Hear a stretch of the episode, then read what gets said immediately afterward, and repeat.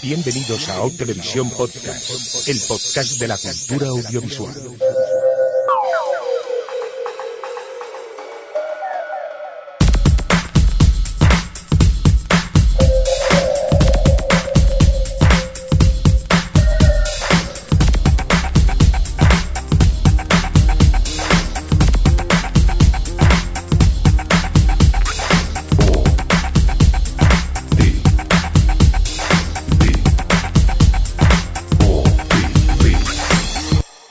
Televisión Podcast.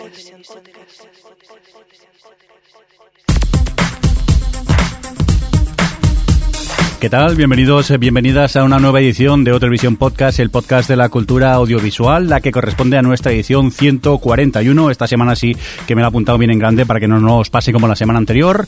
La que correspondería a términos más televisivos a la S06E17. Edición la de hoy, pues que vamos a dedicar, yo creo que el 99% de ella a los upfronts, es decir, a lo que nos viene de cara a la próxima temporada. Eso sí, antes dejar que presente al equipo. Por un lado tenemos a Adri. ¿Qué tal? ¿Cómo estás? Hola, Jordi. Estoy suponiendo que me estás hablando a mí porque he oído AI, pero la conexión podría ser mucho mejor. Muy bien, pues sí, Adri, estoy hablando contigo. O a otro que voy a intentar saludar a ver si el Skype nos deja. Alex, ¿qué tal? ¿Cómo estás? Bien, ¿te has vuelto tartamudo de repente? ¿O? No, me temo que es el Skype que funciona bastante mal.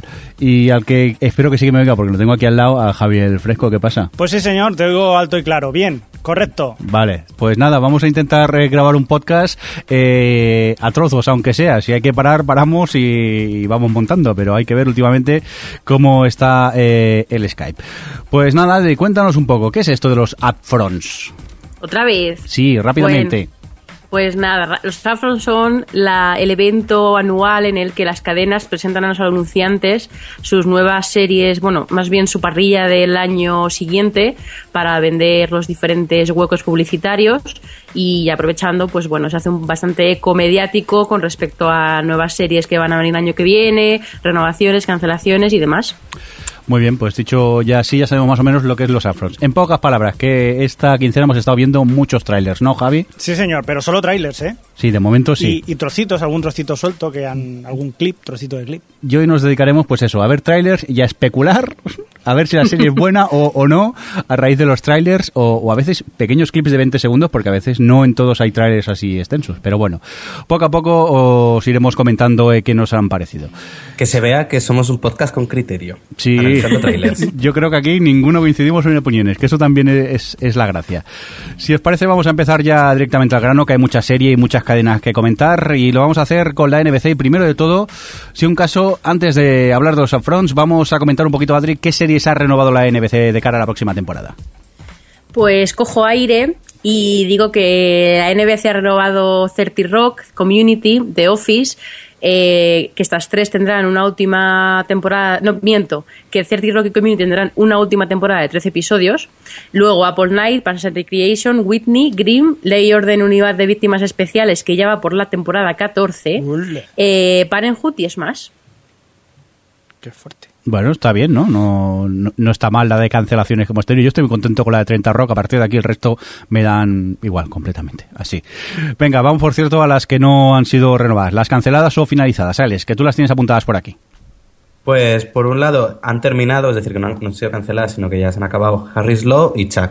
Luego han cancelado Are You There Chelsea, Ben, Best Friend Forever, Free Agents, The Fear, Prime Suspect, The Playboy Club. Bueno, o sea, ya a principios de año, y lloremos todos Awake. Oh. Que por cierto, Awake, justo ya han salido unas declaraciones del creador diciendo que con las audiencias que han tenido ve poco probable lo de ir por ahí vendiéndoselo a otras cadenas, aunque ha dicho que cree que el final es bastante satisfactorio. Espero que así sea. A ver, si es verdad.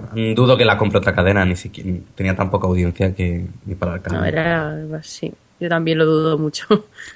Venga, dejemos de lamentarnos de cancelaciones, vamos ya a especular. Y creo que empezamos a lo grande porque empezamos con NBC y Javier Fresco. ¿Esto de Revolution de qué va? Esto es lo gordo de la matanza.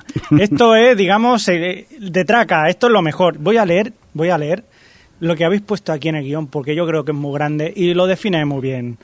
Los nuevos de JJ Abrams y Eric Kripke. Lo siento, yo lo sé, lo tengo que decir así. Drama postapocalíptico de unos mamarrachos que se ven volviendo al medievo porque de repente se quedan sin luz. ¡Bien! ¡JJ! Te ha gustado, ¿eh? Te ha gustado. Ya estamos. No lo puse para que os metierais con JJ, ¿vale? No. Es que esto es lo que... O sea, que lo has puesto tú. Genial, Adri. Ha estado muy bien. No, mamarrachos, ¿quién lo va a poner? También es cierto. Es que... tela, ¿no? Aquí, a ver, Alex, ¿qué te pareció el tráiler a ti? Pues no voy a decir que la nueva JJ, porque aquí seguramente no ha puesto, más allá del nombre al final, la nueva Falling Skies o Terranova. Pereza. Directamente, pereza. ¿Tú, Javi? A mí me ha recordado una especie de mezcla de... ¿Os acordáis de aquella película de Kevin Costner? Mensajero del futuro. No. Horrible. Pues Kevin Costner de Jesús. Kevin Costner de Jesús. Pues sí, pues nada, que todos se han vuelto hippie ecologistas. Menos el Gus de Breaking Bad, que este sí que sale, que este solamente por eso ya mola, pero bueno, que es una pena. No sé, me recordaba también un poco a Jericho. Entre Jericho, Mensajero del Futuro, y eso sí tiene a Gus de Breaking Bad. Adri. A mí lo que me pasa es que sí, que le veo muchas similitudes con series que luego han sido un flop, pero yo es que realmente es una de esas que ya digo, mira... mucho detonante, mucho detonitis de Dios mío, super concepto que te cagas para el arranque, pero luego veremos qué tipo de serie es. Si van a hacer una serie familiar a lo Terranova, Falling Skies, si de verdad van a hacer algo seriado de desarrollo de personajes bueno, si va a ser autoconclusivo como intentó ser Flash Forward. Así que yo es que ahora mismo no me trago nada de esta serie. La gran pregunta será, ¿tendrá adolescentes hostiables o no? Porque ahí va a depender gran parte del interés. Si son adolescentes, son hostiables todos, así lo digo. Mira, ya está el abuelo. El abuelo cebolleta. Era Wake no es hostiable. ¿Verdad? ¿Qué? Yo no sé, yo no lo veo... Bueno, yo también es que con los dramas postapocalípticos, como soy súper fan, ya directamente sé que la voy a empezar a ver. Sí que es verdad que da un poquito de miedo porque con ese rollo misterio que tienen allí, con una especie de USB que se ve en el tráiler y eso... por delante mío corre un poco el rollo Flash Forward y me da un poquito de miedo. O Alcatraz. Sí, también. Que en paz descanse. Pero yo le voy a dar una oportunidad. Yo al menos... Bueno, no vale decir, el piloto lo voy a ver porque luego, como vemos todos los pilotos para el especial pilotos, pues tampoco no... Luego ya sacaremos más conclusiones. Lo malo va a ser... No, vamos a darle unos pocos de episodios más a ver si remonta. Vamos, que tiene mala pinta. Pues lo que vamos a hacer para no pelearnos es leer algunas opiniones que nos han dejado nuestros oyentes en nuestra página de Facebook. Preguntamos sobre Revolution y Adri, ¿tú tienes por aquí que nos comentó David Alonso? Sí, David Alonso dice que a nivel técnico le pinta bien, al menos en el piloto, y que espera que se centre en desarrollar la trama principal y no las subtramas adolescentes, y que bueno, que dice que cree que la nueva moda tras vampiros y zombies es la ciencia ficción posapocalíptica. Muy bien, Javi, Borja Martínez, ¿qué nos cuenta? Pues dice que el tráiler tiene una pinta, lo que pasa es que apesta un poco a Flash Forward y ya sabemos cómo acaba la cosa entonces. No obstante, dice que le dará una oportunidad y espera que no empiece con el nuevo Lost, porque eso sí que le haría un flaco favor. Muy bien, Alex, Francisco Javier Miranda, ¿qué nos cuenta? Que dice que el tráiler llama bastante la atención y al menos como para ver el primer capítulo. Muy bien, os cuento yo que Sergio Jiménez nos dice Jericho, más Soy Leyenda, más Los Juegos del Hambre, más El Cartero, más Falling Alias, conclusión, 2 highs más 3 cagadas, tiene mala pinta el enfermo. Matemática pura. Vaya tela. Adri, Andrés García, ¿qué nos cuenta? Nos dice que apuesta que los efectos especiales después del piloto son flojos, mucho presupuesto para el piloto que al final es para el que vale para vender, y la historia la verdad es que no parece que le vaya a contar nada nuevo. Que el tráiler como el de todos los upfronts es demasiado largo y que le aburren, pero mola ver un mundo amenazado en pantalla, eso sí. En fin. Laura Atas dice que entrada no tiene mala pinta, que verá el piloto y a ver cómo sigue. Muy bien, Josune Plaza, ¿qué nos cuenta, Alex? Pensaba que salían zombies y todo. Venga, y para acabar, Julie Pérez nos comenta, tiene pinta de terminar cancelada como otras tantas de su estilo. Flash Forward, Terranova, puntos suspensivos. Bueno, pues hasta aquí las opiniones que nos habéis dejado en nuestra página de Facebook. Luego hemos preguntado de otras series y las iremos leyendo. Y ahora, si me lo permitís, dejamos ya un poco Revolution de lado. Nos vamos a por otro de esos estrenos que nos ha traído la NBC. Y en ese caso os voy a hablar de Chicago Fire, que es un drama centrado en el equipo de bomberos de Chicago, que está creado por Dick Wolf, que es quien está, por ejemplo, detrás de la saga de Ley y Orden. Vosotros que lo habéis visto, aparte mucho pechamen y músculo, ¿qué tal, Adri, la serie? Pues la verdad es que me parece que va a ser una anatomía de bomberos, aunque la verdad es que con la gente que tiene detrás podría indicar que no es así, pero bueno, ya solo por los torsos creo que veré el piloto. Alex. Dependerá un poco también de los casos que se monten cada semana, yo creo. Y bueno, y de si son personajes carismáticos, más allá de eso. Oye, puede salir hasta algo entretenido. Yo también he de decir que con el tráiler casi os suelto una lagrimilla, ¿eh? Con la música, esas escenas de acción, digo, joder, qué bonito, ¿no? Pero luego también me da un pelín de pereza ese procedimental de bomberos. A mí me da un poco de pereza, pero tampoco es que últimamente tenga mucha gana de ver procedimental. Hay que decir pero, oye, que mejor bomberos que médicos otra vez. Sí, eso sí. Bueno, sí. Eso sí. Hay que decir que sale Chandler... No, ¿cómo se llamaba? ¿El de Chandler? House? El de House, el Chase, ese. Sale Chase y también sale Mon Walker, que es el que hacía de... que hacía un personaje fantástico en la serie Oz, no sé si es el Karim Said.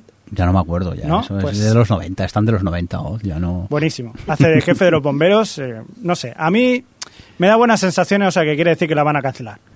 Bueno, si empezamos así, vamos mal. Venga, Adri, cuéntanos más series que nos va a ofrecer la NBC. Pues hay tenemos Go On, una comedia sobre un exitoso y encantador periodista deportivo que bueno, su mujer tiene un accidente y entra en depresión y le obligan a ir a una terapia para poder retomar su carrera profesional.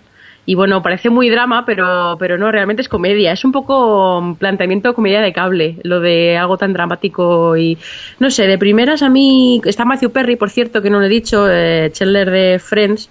Y los productores ejecutivos han estado en series como Free Agents, la propia Friends, Malcolm o Felicity. No sé a vosotros qué pinta os tiene. Javi. No lo sé. Podría estar bien, podría estar mal, habrá que verlo. O sea, saldremos de duda en cuanto veamos un par de episodios por lo menos. Yo es que con el tráiler tampoco sé muy bien qué opinar. Lo que pasa que como está el tema de Matthew Perry, que a mí siempre me ha hecho gracia este señor cuando hace comedia, aunque haga de Chandler, me da igual. Yo pensar que soy de los que me tragué Mr. Sunshine los vi enteros, los vi todos. O sea que ya me da igual. Yo sí que la voy a ver, a mí me apetece verlo. Y lo que vi en el tráiler, en algunos momentos me reí bastante. No sé si a Alex le pasó lo mismo. Yo es que más bien soy de opinión contraria a la tuya, que salga Matthew Perry ya me echa para atrás haciendo comedia. O sea que... que van a haber puñaladas aquí, por lo que veo. ¿Y tú, Adri, qué? A mí, pues eso es lo que... un poco mezcla, porque la sombra de Mr. Sunshine es muy larga, pero también tengo debilidad por Matthew Perry. Yo sí que le daré un par de episodios o tres, a ver, porque lo del grupo de terapia puede estar divertido. Pero a lo mejor luego no hace ni pizca de gracia. Es que es lo que pasa, son trailers. Nada, esta serie es una mierda, fuera, a la siguiente. Oye, que por cierto, en el momento que se ve en el trailer el grupo de terapia, hay un momento de humor negro muy gordo. A ver cuál era el que más problemas tenía. A mí me hizo mucha gracia. Digo, si fuera en ese plan, estaría... Lo que pasa que es lo que dices, que es una network, no es una tele de cable, entonces supongo que normalmente el humor es mucho más blanco y más sencillo, no sé. Por cierto, a lo mejor nos sorprende en ese sentido, ya que la NBC está tan desesperada por hacer algo nuevo. Es verdad, porque mira que ha sacado y saca series nuevas la NBC, está la pobre sí. Para el arrastre. Oye, hay que reconocerles que en comedias han sabido salirse un poco de lo...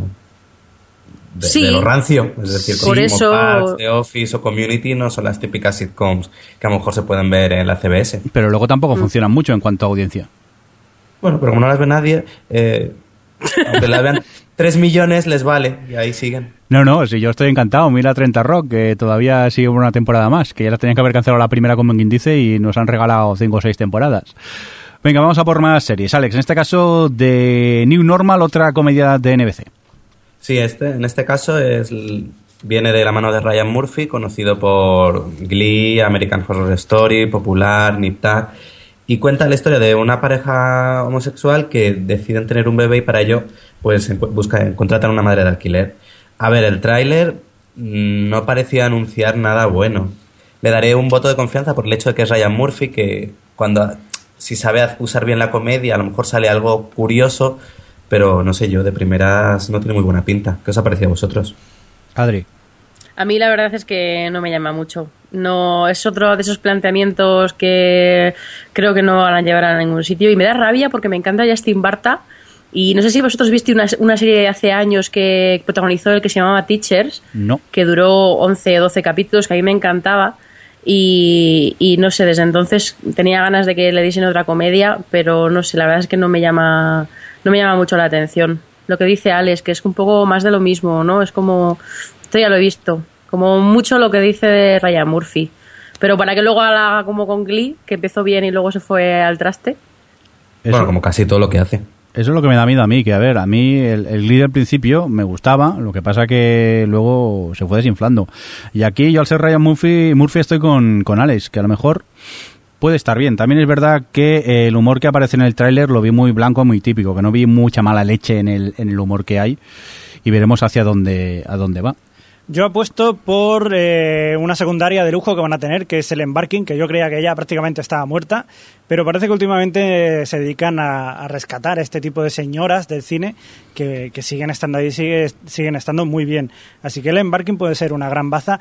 Y luego también posiblemente uno de los dos protagonistas, que es uno de los protagonistas del musical, El Libro del Mormón, que puede ser una sorpresa. Yo ahí lo suelto, igual puede estar bien ahí ese chaval. Bueno, pues nada, habrá que ver el piloto, como todos. Hala, ir apuntando deberes para septiembre. Venga, vamos a continuar con más. Hombre, la del monete, Javier Fresco, ¿de qué va esto de Animal Practice? Animal Practice, ¿os acordáis de Justin Kirk, el de Weeds? El de Weeds, sí. Pues sí, que le han dado una serie para el chaval, ahí para ver si sale algo. Y en este caso dará vida al doctor George Coleman, un veterinario especializado en perros, que tiene es muy bueno con los animales, pero muy malo con la gente.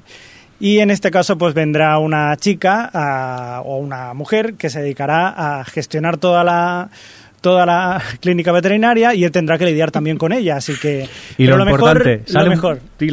Lo mejor de todo es que sale un monete. Yeah. yo es lo que dije en Twitter, desesperación nivel programar una serie con un mono. ¿Sale un monete? Es donde está la NBC ahora mismo. Disfrazado de médico y con sombrero. Sí, y además haciendo carrera de caracoles y cosas así, de tortugas, no sé, es muy absurdo, muy absurdo. Yo la verdad que el tráiler, primero que el actor me recuerda muchísimo al mismo personaje que hace en Witch, así de tonto, quizá no tan fumado como en Witch, pero bastante colgado el tío. Y no sé, es que cuando vi el mono yo alucinaba, digo, perdón, de verdad... No sé hacia dónde va, ¿eh? Yo creo que esta es de las que por el tráiler la descartas directamente. No sé si os pasa a vosotros también. Sí, igualmente. Doctor Dolittle otra vez. Pero esta no es la única comedia que nos trae NBC, porque este año tiene un porrón. Por ejemplo, una llamada Guys with Kids, que es una comedia sobre unos treintañeros, porque parece que todavía aquello de que se sienten jóvenes, todo y que ya tienen niños y pues nada, que no quieren crecer por lo visto. La serie que está creada, por cierto, por Jimmy Fallon, que también es el productor ejecutivo, que... Para recordar un poco quién es Jimmy Fallon, él estuvo muchos años en Saturday Night Live y luego fue quien sustituyó a Conan O'Brien cuando este se fue a presentar el Tonight Show. Yo he visto el tráiler y Dios mío, me ha costado acabarme el tráiler directamente. Es ese tipo de humor que digo, no, por favor, no. ¿Por qué? Sí, porque es aquello de, ¿por qué? ¿Hace falta? Pasa, no sé, mira, supongo que Jimmy Fallon estará en la cadena y no le habrán sabido decir que no o algo, yo qué sé. ¿Es que a vosotros os gustó en algún momento el tráiler? No. Para nada. No, además que a mí me tiene pinta de este tipo de series que al tercer episodio se les han acabado los gags de los niños, los tíos que van con un niño encima, y no sé, no le veo yo que esto... La verdad es que a mí tampoco me llama la atención, ¿eh? Totalmente. Pero más allá de si consiguen que la química entre los amigos esté conseguida, porque el resto no, mediocre. Eso y que no les vomite ningún niño, claro. A ver, hago un vómito de niño, tiene que haber, si no me da gracia.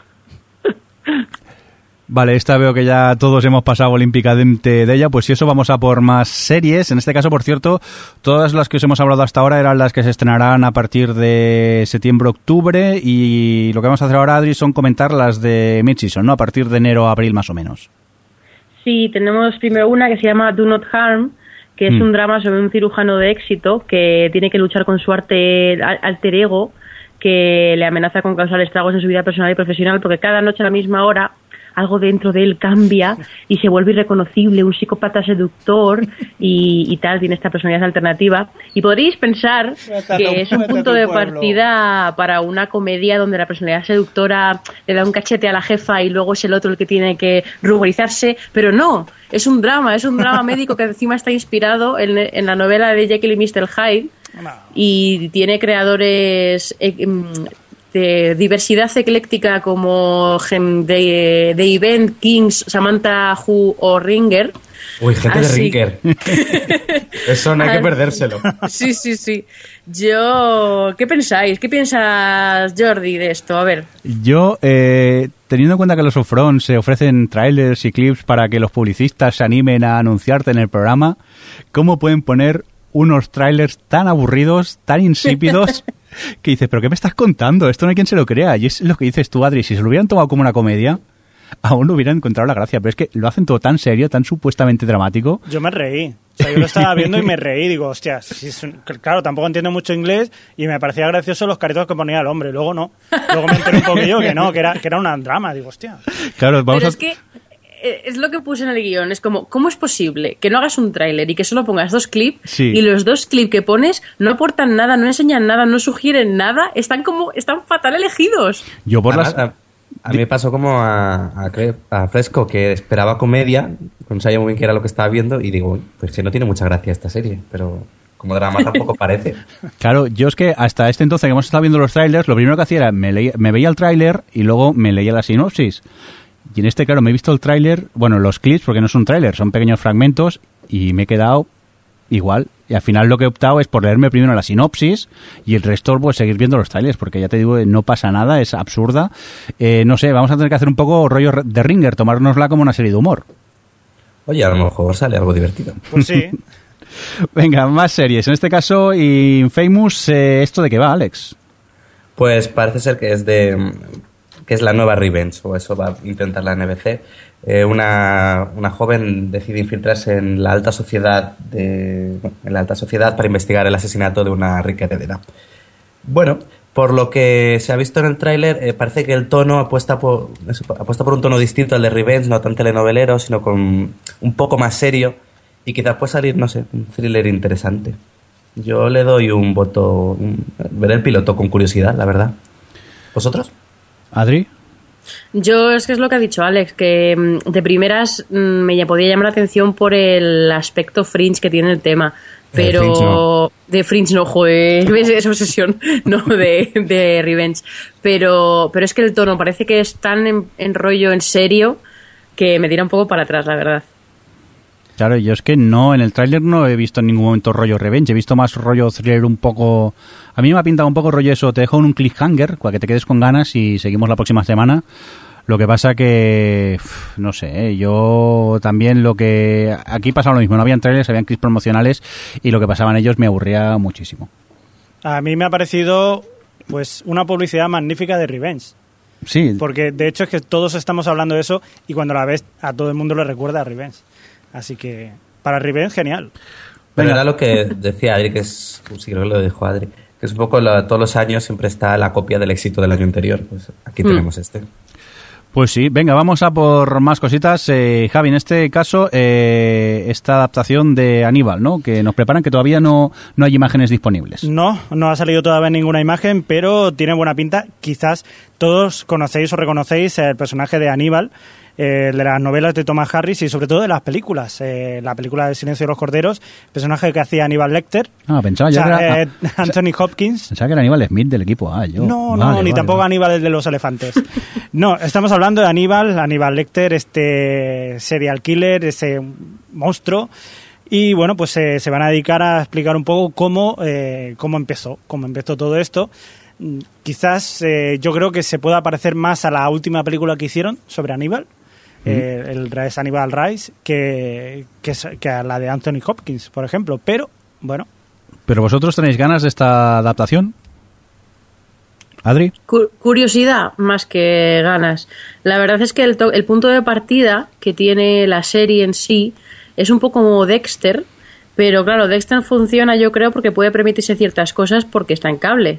En abierto, una serie con un psicópata tan retorcido, no sé, no acaba yo de verlo, aunque el hecho de que esté creada por Brian Fuller me llama la atención, pero todavía no tenemos imágenes y es un poco prematuro todo esto. Yo creo que dependerá mucho también del protagonista que lo interprete y de cómo lo escriban, si son capaces de hacerlo lo suficientemente interesante como para que... Pero además eso, tendremos que ver lo que hace sin ser como Dexter, que es muy explícita, sino... O sea, que dependerá mucho de la escritura y de la interpretación de Aníbal. Vale, yo es que tampoco, como no soy muy fan de la película, la verdad que esta serie tampoco es que me apetezca mucho. Supongo que ver el piloto porque aquello que hay que verlo, pero no es una serie que espere con muchas ganas. Venga, vamos a cambiar y nos vamos ahora a por una que yo a principio pensaba que era un drama y resulta que viendo la entrevista a su protagonista te cuenta que es una comedia. O sea que ya pinta fantásticamente. Estamos hablando de Save Me, que a grandes rasgos es una serie que está interpretada por Anne Hedge, la cual pues se interpreta a Beth, que es una buena mujer, pues que un día tiene un accidente y la pobre está casi a punto de morir y así como de repente Dios le empieza a hablar. Y ella pues lo va contando y por supuesto nadie le cree, ni yo el que he visto del marido. Claro, yo primero pensaba que era un drama y decía esto, luego cuando ves que es una comedia dices, pues a lo mejor tiene un poco de gracia. Pero vamos, bastante sosa y insípida, a mí me entran pocas ganas de verla, sinceramente. Podría ser un poco divertida si el personaje que interpreta Anne Hedge fuera divertido, fuera muy loco, pero claro, habrá que ver el piloto y a ver cómo se desarrolla y todo. Sí, pero es que ella en los clips que se ve es súper sosa, sí, ¿no? Eso sí. Me aburro, eso es lo que pienso yo. No, la verdad, y además que sea Anne Hedge no ayuda mucho, la tengo mucha manía desde que hizo Hang, no puedo con ella. Venga, y tú Alex, por lo que veo en el guión te encanta, ¿no? Sí, lo que digo, que si veo el piloto es porque me obligaréis para grabar el especial de los nuevas series del año que viene. Oye, pero vosotros cuando lo visteis pensabais que era un drama o visteis que era una comedia supuesta. Yo pensé que era una comedia. Son de estos trailers que ni los acabas. Es una comedia dramática. Vamos, que no la has visto. Sí, lo puse, este sí. Venga, va, pues vamos a por otra que sí que parece más comedia. En este caso es 1600 Pen. ¿Esto de qué va, Adri? Pues a ver, esto va de los Gilchrist, que son una familia normal americana que lidia con problemas normales del día a día, como un joven crecidito que se ve obligado a volver a casa de sus padres, o unos niños mulitos, una madrastra que intenta ganarse el amor de sus hijastros y tal. Son todos muy amorosos y divertidos, pero tienen una cosa especial, y es que viven en la Casa Blanca. Oh. Y bien sea, como lo he construido, bien sea porque tienen que entretener a mandatorios extranjeros, o porque tienen que escabullirse para salir una noche de fiesta, o apagar fuegos literal y figurativamente, su día a día pues es un poco más loco de lo habitual. En el reparto están Jenna Elfman, que yo la amo, Bill Pullman, que hace del presidente, y entre otros, como por ejemplo Josh Gad, que antes mencionaba Crespo de Book of Mormon, este es uno de los dos protagonistas, y bueno, la venden con un ambicioso The West Wing meets Modern Family, que por cierto está creada por Jason Weiner, que es el de Modern Family. Y bueno, no sé, a mí me parece un concepto como muy what the fuck y extraño para una network, pero no sé, con las credenciales y con Jenna Elfman, que me encanta y tal, yo le tengo bastante curiosidad por esta. Esta es una de las que puedo decir, mira, me llama la atención. ¿Qué pensáis vosotros, Alex? Pues que lo visto en el clip no me ha hecho mucha gracia, pero que, como dice Adri, teniendo en cuenta la gente que está detrás, al menos lo veré con curiosidad. Yo es que, yo en cambio me reí mucho con los dos clips. Primero porque es eso, el momento en el que están gastando la broma a la otra fraternidad y los de la fraternidad rival empiezan a pegarles y llega el servicio secreto, que no te lo esperas. Y ahí me hizo mucha gracia. Y luego también lo que pasa en la otra escena, no sé, supongo que es el rollo ese que la imagen que tenemos siempre de la Casa Blanca tan seria, con cosas como el ala oeste o incluso en 24, que era todo tan serio, aquí es todo tan marciano y tan absurdo que a mí me hizo gracia y la espero con ganas esta. Yo no sé si porque me aburrió bastante el tráiler anterior, pero me pasó como a ti, mirando que me reí bastante con los dos clips que habían y me da buena espina, o sea, que puede que también la cancelen, pero puede estar divertida. Bueno, pues esta habrá que tenerla en cuenta. Al menos creo que la gran mayoría, menos Alex, estamos de acuerdo. Por cierto, Alex, cuéntanos, ¿qué es esto de Next Caller? Es una nueva comedia que nos cuenta cómo un DJ de radio musical se ve obligado a compartir micrófono con una joven periodista feminista. Vamos, es la comedia típica de tensión sexual no resuelta entre dos personajes opuestos. Y ya está, que no tiene mucho más, lo de siempre. ¿A vosotros qué os ha parecido? Yo me la quedo, pero claro, yo es que si es una comedia que pasa en una radio y encima sale Jeffrey Tambor, ponme 2 kilos, que se dice. Sale Jeffrey Tambor, pero sale Dane Cook, que no puede haber actor más hostiable, yo creo, en la faz de la tierra. Le tengo una manía, ya solo por eso, y entre ellos lo que dice Alex, que personajes por los opuestos que se odian, pero luego se quieren, bla, bla, bla, bla, mira, paso. Ah, pues bueno, no sé, yo la voy a ver. ¿Tú, Javi, qué? Sí, por lo que tú dices, por Jeffrey Tambor y también eso, que pueden haber secundarios bastante buenos. La pareja protagonista, pues no me atrae mucho, la verdad. Bueno, y de Next Caller lo que vamos a hacer es pasar a otro estreno de estos que nos llega a cargo de la NBC, y se trata de Crossbones, uno que tampoco hemos tenido tráiler, ¿no, Javi? No, pero es totalmente distinto a lo último que estábamos hablando, porque no es una comedia. Estamos hablando de piratas, una serie de piratas ambientada en el siglo XVIII, que está basada en el libro La República de los Piratas, de Colin Woodward. Y de momento pues tienen una primera temporada de 10 episodios. ¿Se han copiado de Telecinco o algo? Sí, en este caso no sabemos si sale Pilar Rubio o no, pero bueno, pues habrá que esperar a ver qué tal está esta serie, ¿no? ¿Qué opináis vosotros? ¿Tú, Alex, por ejemplo? Pues yo le tengo bastante curiosidad. Si sale algo tan entretenido como esa denostada película que es La Isla de las Cabezas Cortadas, yo encantado. ¿Y Adri? Como mucho pides tú, ¿eh? No sé, es que son piratas, es que no sé, yo la veré porque por una parte puede molarme mucho el tema piratas, pero con un enfoque erróneo puede salir eso peor que la de Telecinco. Yo solo quiero recordar, perdón Alex, quiero recordar solo Crusoe, la adaptación que hizo también la NBC, si mal no recuerdo.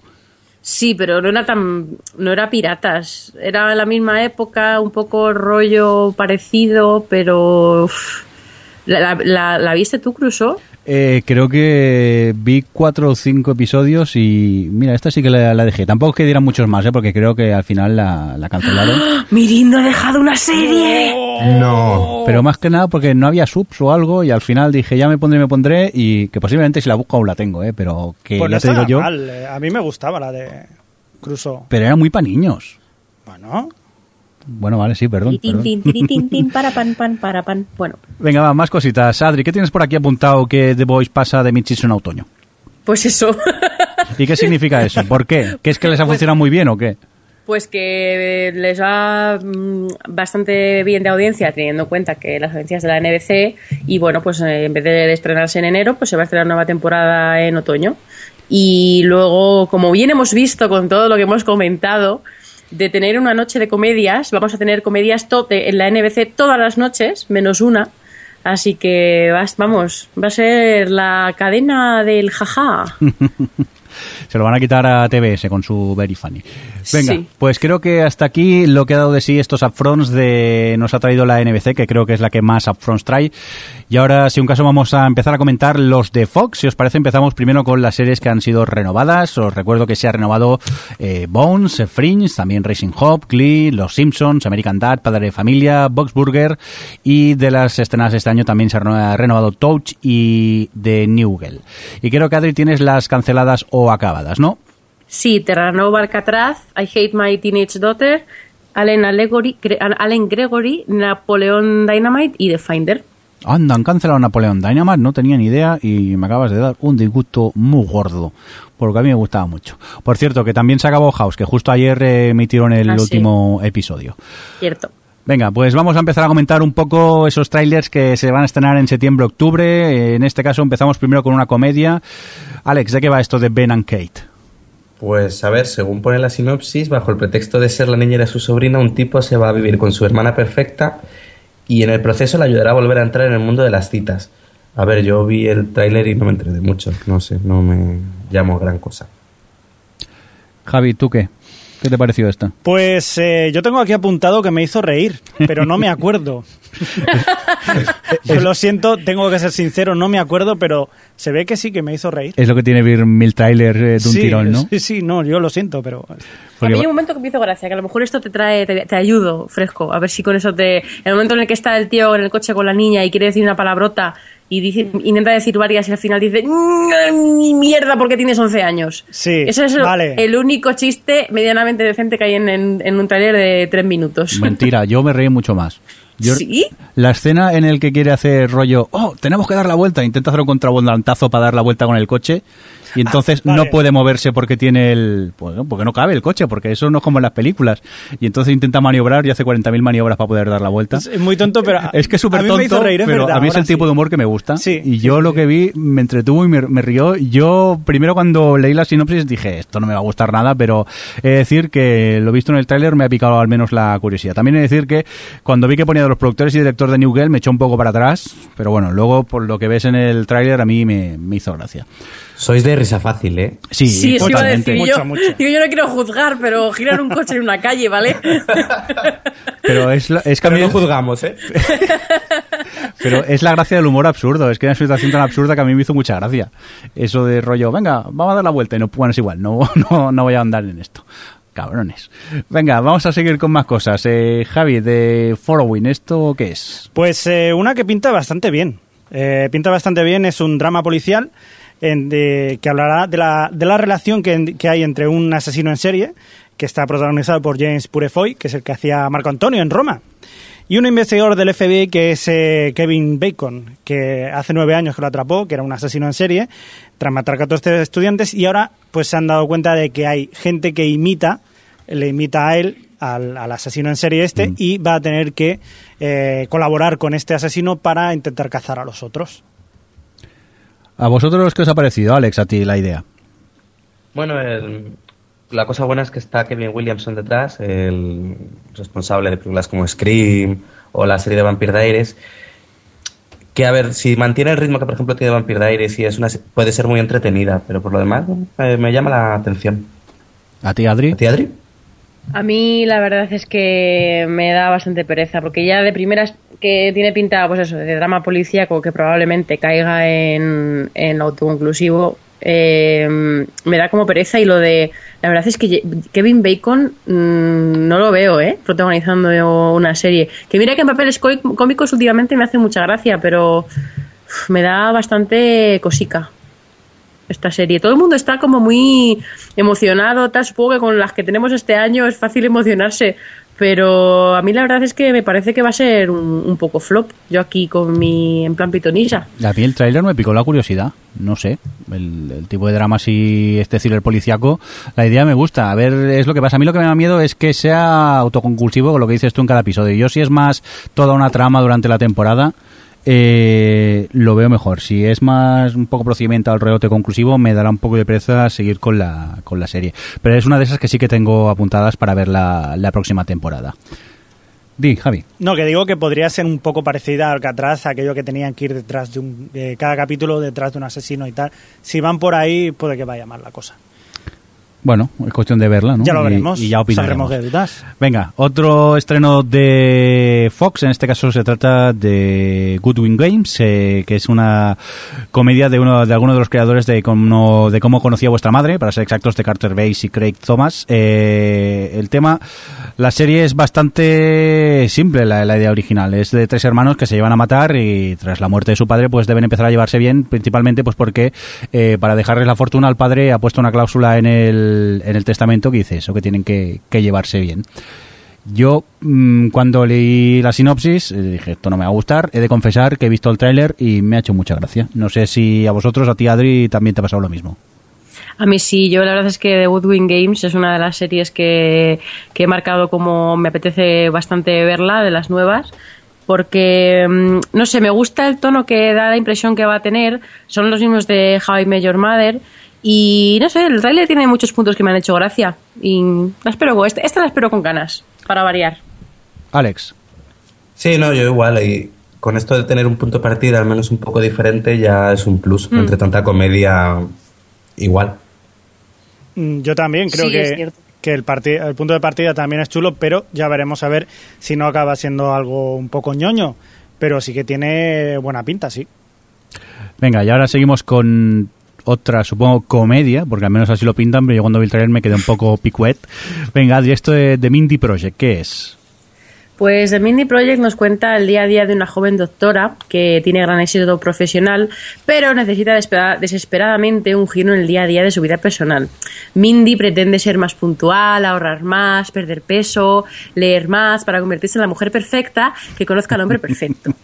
Jeremy es tu compañero de trabajo y bueno, es la encarnación del tipo de hombre que Mindy necesita huir, pero que le hace difícil resistirse a acabar en su cama. Y este es el planteamiento de esta fabulosa serie que está creada y producida y protagonizada por Mindy Kaling, que es guionista y actriz en The Office, donde hace el papel de Kelly Kapoor. Y que, por cierto, esta serie está producida por NBC Universal, pero con todas las comedias que tiene NBC, al final ha acabado emitiéndose en la Fox. Se la han colado a la Fox. Me parece raro, porque The Office es la comedia más exitosa de NBC. Puede haber, a lo mejor, haberse beneficiado de ello, pero bueno. ¿Perdona? Que se la han colado a la Fox directamente. Sí, no sé, me parece que tiene un punto de partida muy de comedia romántica, lo Bridget Jones, y tiene pinta de que va a ser eso, pero a mí personalmente no me ha llamado nada la atención. A ella no le veo ningún tipo de vis cómica que no sea más allá del personaje que hace en The Office, que no me convence nada como actriz y me da muchísima pereza. Es que he visto el tráiler y eso, además que el punto de partida este de que tiene que ser súper estupenda para conseguir al chico perfecto, ay, no lo habéis notado nada, ¿verdad? Alex. Es que no tengo nada que añadir, Adri. Yo me voy a limitar lo que puse en el guión. Visto el tráiler, todavía no sé qué decir. Es que me quedé, dije... No, es que es... No sé qué opinar. Yo directamente es que casi la descarté, no sé. Tú, Javi, estás igual, ¿no? Sí, yo es que eso de una chica buscando novio... me aburro. Yo qué sé, es que esperaba más. Yo sabía que esta chica hacía guiones y tal y esperaba más, pero luego cuando la vi me quedé bastante a cuadros con esta de Mindy Project. Venga, vamos a por más. A ver si con el siguiente estreno de Fox mejoramos. De Mob Doctor, Alex. Pues aquí nos encontramos con una cirujana que se divide entre dos mundos. Por un lado, hace malabarismos con su carrera en un hospital de Chicago, y por otro, trabaja para la mafia con la que tiene una deuda. A ver, yo he visto el tráiler y teniendo en cuenta el punto de partida es de las que más me llaman la atención, de las que vienen en la próxima temporada.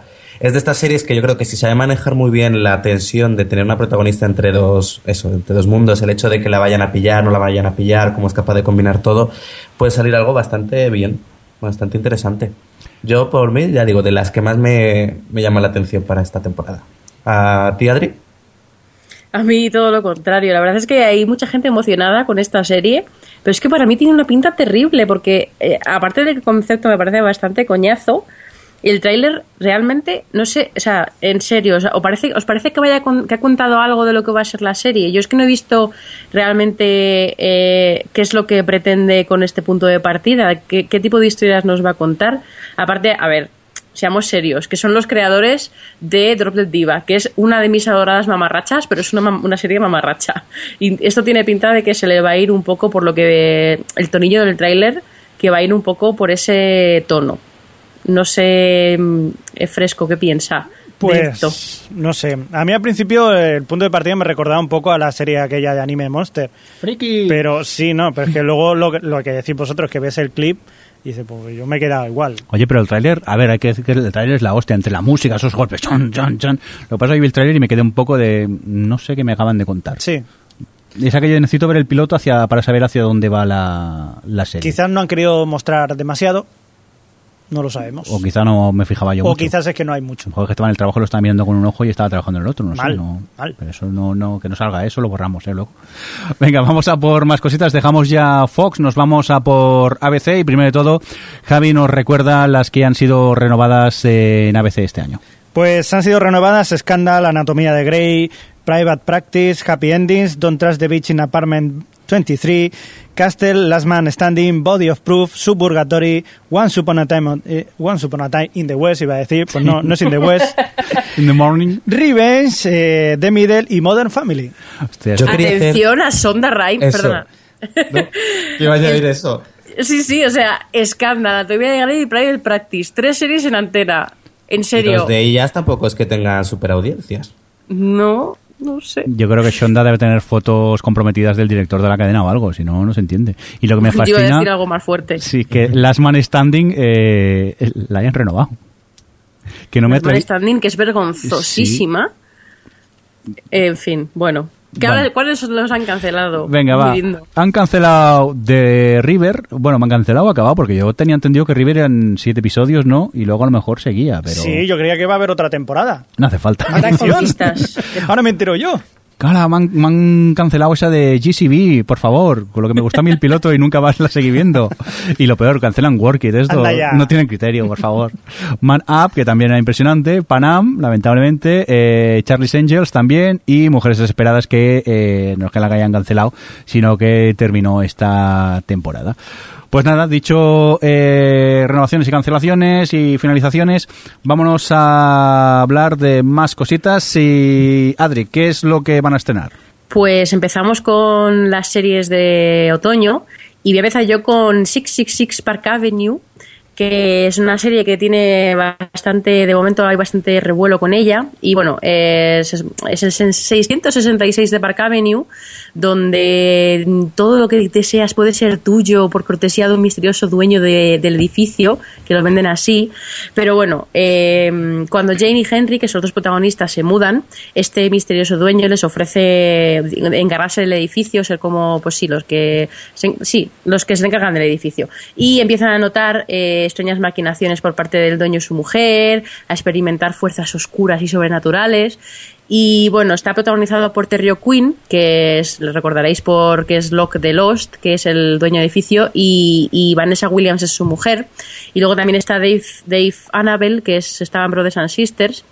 Y a mí, yo tengo que decir una cosa, es que es muy extraño, porque en el trailer dicen que está creado por los de Gossip Girl y Pretty Little Liars, que ya son unas credenciales muy random para llamar la atención sobre una serie de misterio como esta, lo cual ya para mí me escama bastante. Pero es que lo extraño es que he estado mirando en IMDb y en The Futon Critic y todas estas cosas, y realmente solo hay una persona que cumple esto de Gossip Girl y Pretty Little Liars, pero el resto, el creador se supone que es David Wilcox, que ha sido guionista y productor de Fringe, de Life on Mars o de Ley y Orden, que son series que a lo mejor tienen un poquito más de, digamos, atractivo para gente que le pueda gustar este tipo de series. No sé, es que es un poco como raro, ¿no? O también hay gente que, productores ejecutivos que han estado en cosas como Chuck o El Ala Oeste, Las Vegas, pero Gossip Girl y Pretty Little Liars, ¿en serio? ¿Por qué? Estarán buscando muy claro el tono hacia el que querrá ir la serie. Claro, es que es eso, es como a mí me llama la atención el rollo American Horror Story, el rollo este misterio y tal, pero el rollo Upper West Side y que quieran poner el pie sobre esto me da un poco mala espina. No sé tú qué piensas, Mirindo. Yo es que, como es un tipo de temática que no soy muy fan, no me apetece para nada la serie, entonces poco puedo opinar porque yo dudo que la vea, al igual que no vi American Horror Story esta, o ¿cómo se llama la de la casa? ¿Se llamaba así? Eso, sí, American Horror Story. Vale. Pues esta también me da bastante perezaca, y en cuanto a lo que dices tú, a lo mejor es que buscan un público más joven y por eso te venden el rollo este de Gossip Girl, de los creadores de Gossip Girl o algo así.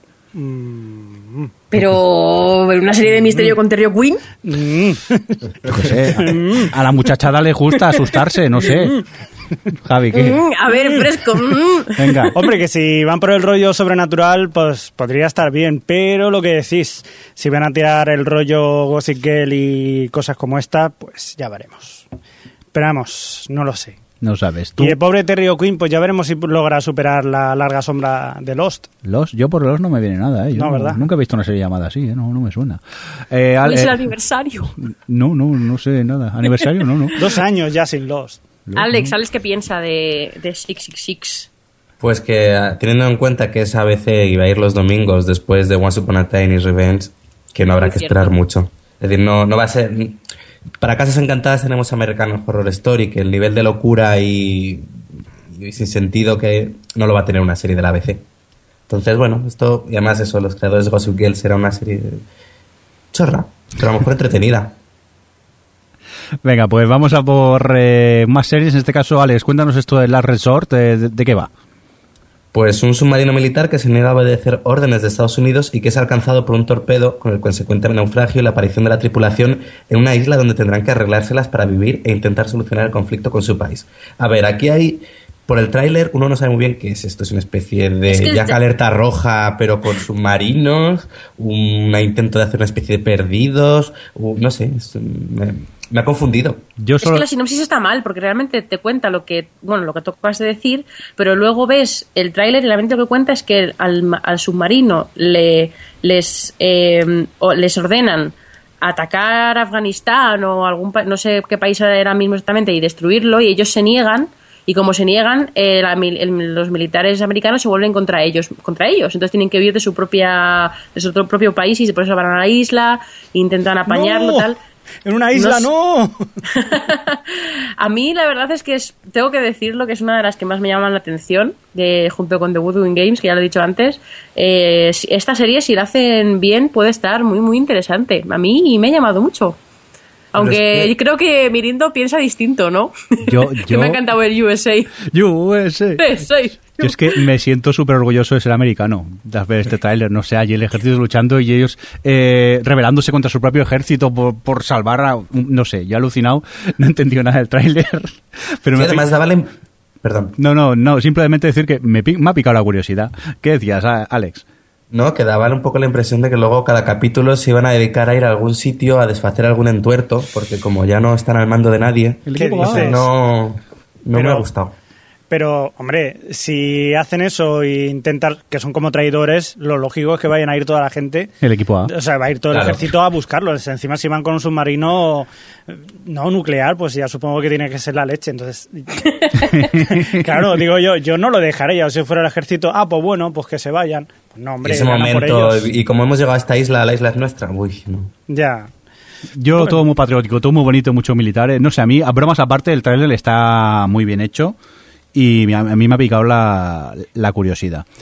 Por cierto, vamos a por más cositas. Javi, que está cambiando totalmente de registro completo, sí. Pues sí, nos vamos a una comedia, a una serie musical. Perdón, pequeño apunte. Adri, querían invadir Pakistán, creo, porque Afganistán no tiene mar. Y llegar con un submarino es complicado. Es un poco complicado, es cierto. Es un submarino especial que atraviesa las diferentes capas de la Tierra. Es que estamos hablando de la serie y al final he tenido que mirarlo en el Google Maps y efectivamente. Sí, es que, en fin, he dicho primero que se me ha ocurrido de por ahí. Bueno, no hay problema, te hemos entendido. Inculta.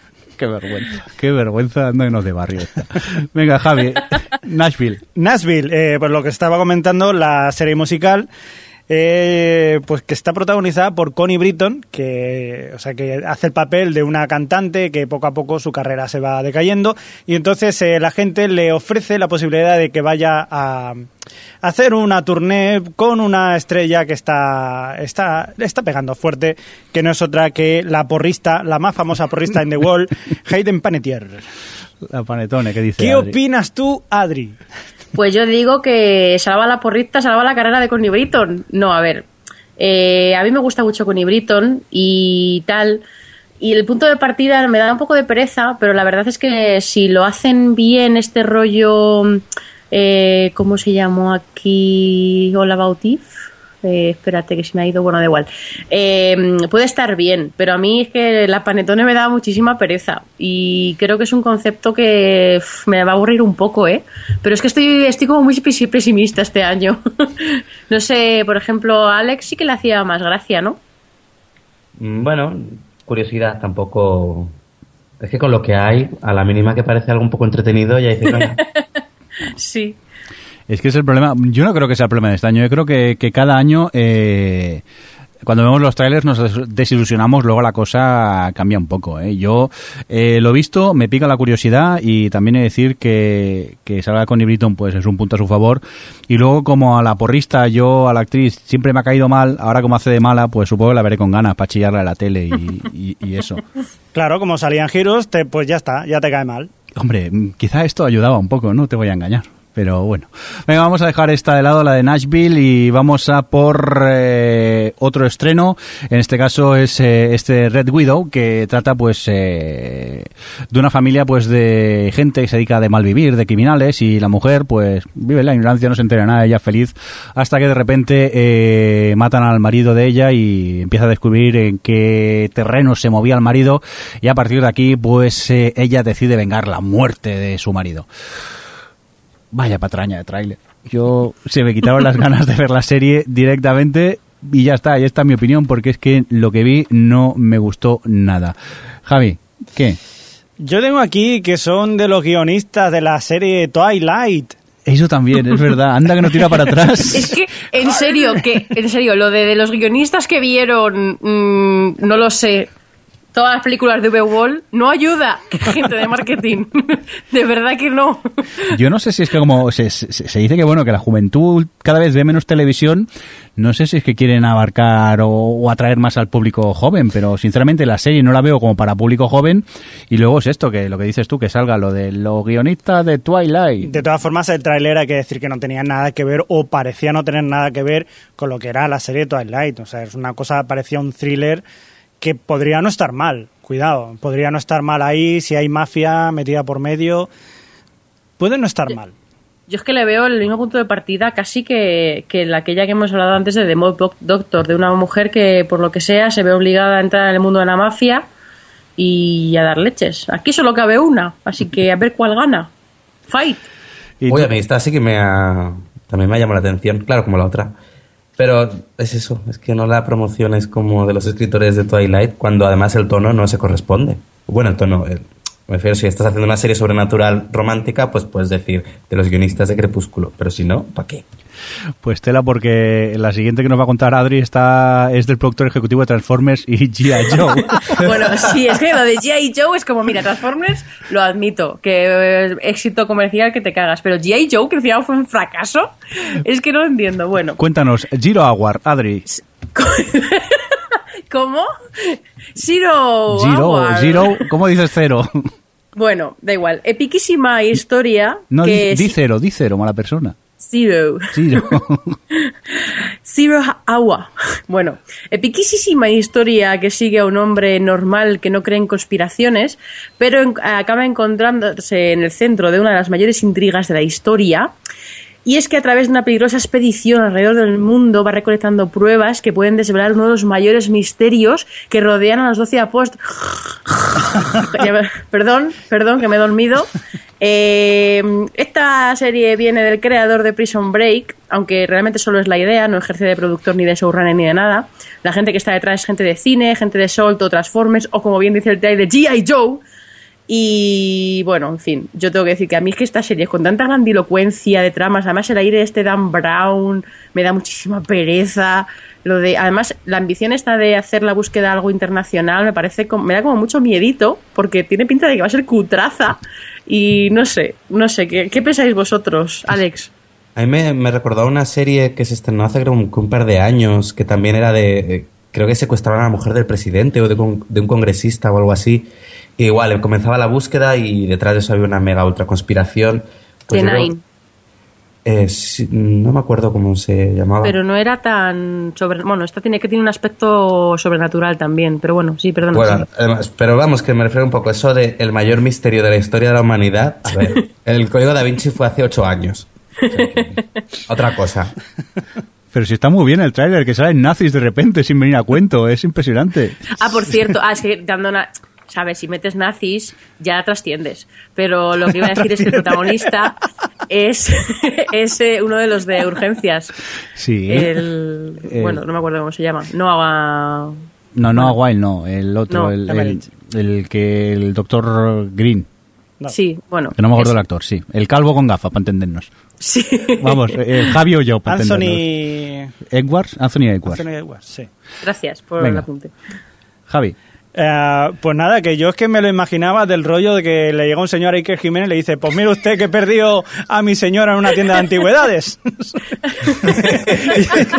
Y me empiezan a aparecer nazis por todas partes. Es verdad, Iker Jiménez va haciendo una pelota cada vez más grande, ¿no? Sí. Porque el trailer es verdad que cada vez lo vas viendo y... que te aparecen nazis, que aparece la iglesia por en medio, que no sé, yo alucinaba cuando... Es muy, sí que es verdad que es muy Dan Brown, o sea... Puede ser una cosa que a la gente le atraiga mucho. Sí, puede ser. Desde este punto de vista, posiblemente sí, pero a mí con el tráiler me echa bastante para atrás. Sí. Venga, más trailers que yo creo que también echan para atrás. Esto de Malibu County, ¿de qué va, Alex? Esta es la de la mujer que se divorcia porque su marido le engaña, pierde con ello su fortuna y se va a vivir con sus hijos junto a su madre para perseguir su sueño, ser una famosa cantante de country.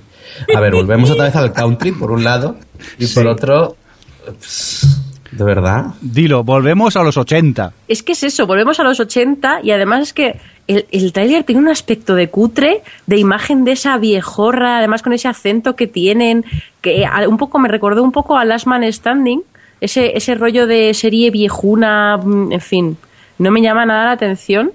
Y me sorprende un montón que esté en la cadena de la que estamos hablando, que no sé cuál es ahora mismo, pero seguro que no es CBS. Es ABC. Es Fox. ABC. No, es ABC. Es que es eso, que tiene ABC, que es joven, actual y tal, que ponga esta serie que me parece tan viejuna, es como... Sí. Yo soy fan de las sitcoms, incluso las risas de fondo me gustan, no me molestan. Pero es que aquí, entre que los chistes son viejos, rancios, es lo que decimos, ha sido volver a los 80, ver una... Es más, creo que las risas son de las sitcoms de los 80. Es que no han actualizado ni la banda sonora de las risas. ¿Esta no es la que había hecho José Luis Moreno? Pues tiene toda la pinta, ¿eh? Ay, a ti, Alex, te encanta, ¿verdad? No, yo quita. Todo igual. Lo veré obligado por vuestra culpa.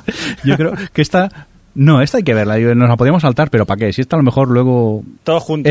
Es peor incluso, si podíamos quedar y verla todos juntos para compartir el sufrimiento. Oye, a lo mejor es la revolución de la temporada. Sí, ya te digo yo que no. Venga, Javi, más comedias. En este caso, The Neighbors, Los Vecinos. ¿Qué pasa con estos?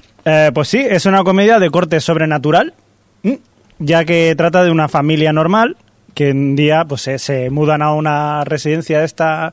a un barrio de estos que tienen mucha gente. Y resulta que toda esta mucha gente, pues son todos extraterrestres. Barrio residencial. Barrio residencial, de eso. Yo es que por aquí no hay de eso. Pues sí, resulta que todos los vecinos de la zona residencial son un poco extraterrestres. Un poco no, mucho. Muchos. Oye, a mí me sorprendió, porque yo cuando empecé a ver el tráiler pensaba que estaba viendo un clon de Suburgatory y de repente empieza un rollo marciano y digo, esto...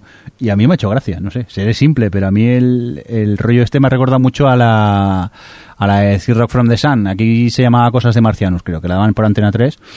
Yo le voy a dar una oportunidad. A mí me pica la curiosidad, al menos. No sé si, Adri, a ti te ha gustado o no.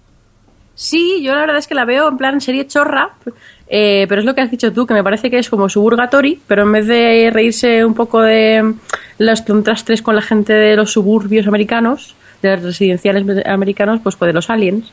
Y oye, no sé, tiene pinta de simpática por lo menos. No sé, Alex, ¿qué piensa? No sé, ¿recordáis cuando os he dicho que había algunos trailers que no me había dado tiempo a ver? Sí, pues este no lo ha visto. Cri, vale, cri, te perdonamos. Bueno, creo que sí, lo que ha dicho Mirindo se acerca a 30 Rock from the Sun, uy, eso ya es muy bueno. A ver, tiene pinta, no sé, también hay que decir que el tráiler se ve cutre, pero bueno, que yo lo que he visto en el tráiler en algunos momentos me ha hecho gracia. Yo creo que el humor alienado este de ver las cosas desde el punto de vista de un alien podría ser divertido. Ahora, si lo que van a hacer es reírse continuamente de los raros que son los vecinos, de los aliens que son, pues no lo sé hasta qué punto puede parecer, pero bueno... Aquí punto de partida es divertido. Le vamos a dar una oportunidad, ¿no? Sí. No, en cambio, nuestros oyentes, que lo preguntamos también por Facebook y, por ejemplo, Adri, cuéntanos qué es lo que nos decía Sandra Evans. Decía que le parecía muy cutre, que no tiene gracia, que los efectos son terribles y que a lo mejor se les dice en septiembre, pero que tiene una pinta horrible. Javi, Emilio Cano, Emilcar, ¿qué nos cuenta? Pues dice que a él sí que le ha llamado la atención y que el cutrerío es parte del encanto, como en Falling Skies. Tracatrá. Di que sí, Emilio. Venga, ya como yo... Once Upon a Time. Con los bromas es parte de la gracia. Como Ringer. Bueno, ya está el otro. Venga, y el último comentario que nos dejaba Sergi Ramón, en este caso, dice, pues no me ha gustado para nada. Ya está, así, Benelux, por cierto, Sergio Ramón es Benelux, si no me equivoco, de los Game Over. Pues, no sé, parece ser que el equipo sí que nos ha acabado gustando. Venga, vamos a comentar un poco las que se van a estrenar en la mid-season, en este caso, Mistress, una versión americana de la serie inglesa de mismo nombre, que está protagonizada por Alisa Milano, y que cuenta, pues, la vida de cuatro amigas de éxito que buscan su camino en la vida. Divinity. A ver. Adri. Yo voy a decir lo que puse en Twitter. De los creadores de Las mujeres modernas quieren tener follamigos, llegan las mujeres modernas quieren liarse con hombres casados. Eso es esta serie. El momento es en el que el tío le dice que quiere dejar a su mujer y la chica irá le dice, por favor, no hagas eso. Es como, ¡ay, qué moderna soy! Que no quiero que dejes a mi mujer por mí. ¡Muerte! A mí yo... Y encima con Alisa Milano. No sé, yo es que la vi y a mí no... Vamos, ya te digo yo que es una serie que no voy a seguir porque lo que me cuentan no me interesa para nada. Creo que Javi está en mi equipo también. Sí. Directamente, ya, sí, ya no opinas nada más. No, paso. Alex, ¿qué tal? ¿A ti qué te ha parecido? A ver, yo creo que la serie inglesa tenía un tono distinto. A mí me aburría un poco, pero era un tono distinto. Aquí, en cambio, va a ser eso. El enésimo intento de Sexo en Nueva York. Lo que ya eso queda un poco... Venga, pues vamos a continuar con más cosas. Otra nueva comedia, en este caso, ¿de qué se trata, Adri? Pues a ver... voy a poner la voz esta de cuando haces las cortinillas. No, es How to Live with Your Parents for the Rest of your Life. Muy bien, bonita. Esto lo cortas. Sí, tú tranquila que yo lo quito. Voy, ¿eh? Sí. How to Live with Your Parents for the Rest of Your Life. Adri, sabes que lo voy a dejar, ¿no? Bueno, da igual. Sara Achal, que es la protagonista de esta comedia, que es sobre una mujer divorciada que junto con su hija tiene que volver a casa de sus padres. Esto no se ha hecho nunca. ¿Qué pasa? Pues nada, todo lo contrario a lo que cabría esperar, que sus padres tienen una vida más activa y más moderna y súper joven que ella. Y bueno, junto a Sara Achal, que está Elizabeth Perkins entre los actores y Brad Garrett entre otros, y entre sus creadores y productores ejecutivos encontramos a gente de, por un lado, Arrested Development, y por otro, The Playboy Club, que es los dos polos. En fin, para mí me parece una enésima sitcom familiar que, en fin, el tráiler no me ha parecido en plan ni mediocre, pero tampoco haya habido nada que me haya llamado la atención, así que es bla. Yo me la quedo. ¿Vosotros qué? Yo me la quedo. ¿Sí? Sí, a ver, yo es que soy muy de fan de comedias de 20 minutos y lo que he visto en el tráiler me he reído en algunas partes, pues yo le voy a dar una oportunidad. No sé si luego la seguiré viendo entera, posiblemente tiene pinta que sí, pero bueno, que lo que me cuentan en el tráiler sí que me ha gustado. Javi. Me recordaba la película aquella de los padres de ella, o de él, los padres de él, sí, una cosa así parecida. No. ¿No? No. Vale, ¿tú, Alex, esta la has llegado a ver el tráiler? Creo que no. No, vale, pues punto negativo para Alex, apuntar. Venga, vamos a seguir con más comedias, en este caso es The Family Tools. ¿Esta de qué va, Alex? Pues de un tipo un patoso que se hace cargo del negocio familiar. A ver... sí, a ver, joder... Estoy de acuerdo. Es chico, tipo que tropieza o que le dan con una... no sé, que... Es lo que dice Fresco a él le gusta precisamente por eso. Sí, pues algo diferente. Estamos tan acostumbrados a hacer el tipo de humor ya retorcido y tal, que un poco de slapstick, ¿por qué no?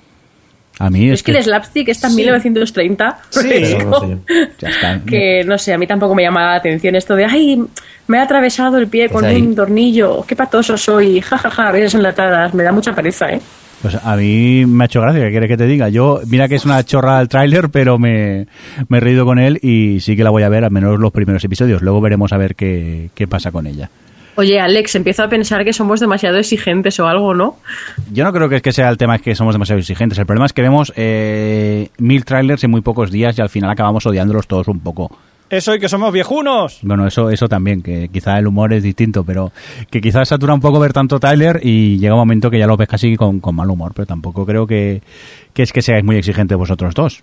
No, yo reconozco que también con las comedias sí lo soy. A la que me aburren un poco, me parece que en la repetición las abandono sin dudarlo. Claro, yo es que el tema de comedias, el tema de que sean de 20 minutos, si me entretienen mínimamente, normalmente las conservo. Tengo que aburrirme mucho con una comedia para no seguir viéndola. Bueno, hasta aquí lo que eran los estrenos de ABC y ahora, si os parece, nos vamos a ir a por los estrenos de CBS. En este caso, primero de todo, recordemos un poco las que ha renovado la cadena, Javi. Pues ha renovado a 2 hombres y un medio, The Big Bang Theory... por 2 temporadas. Mike y Molly, How I Met, la última ya, sería ya.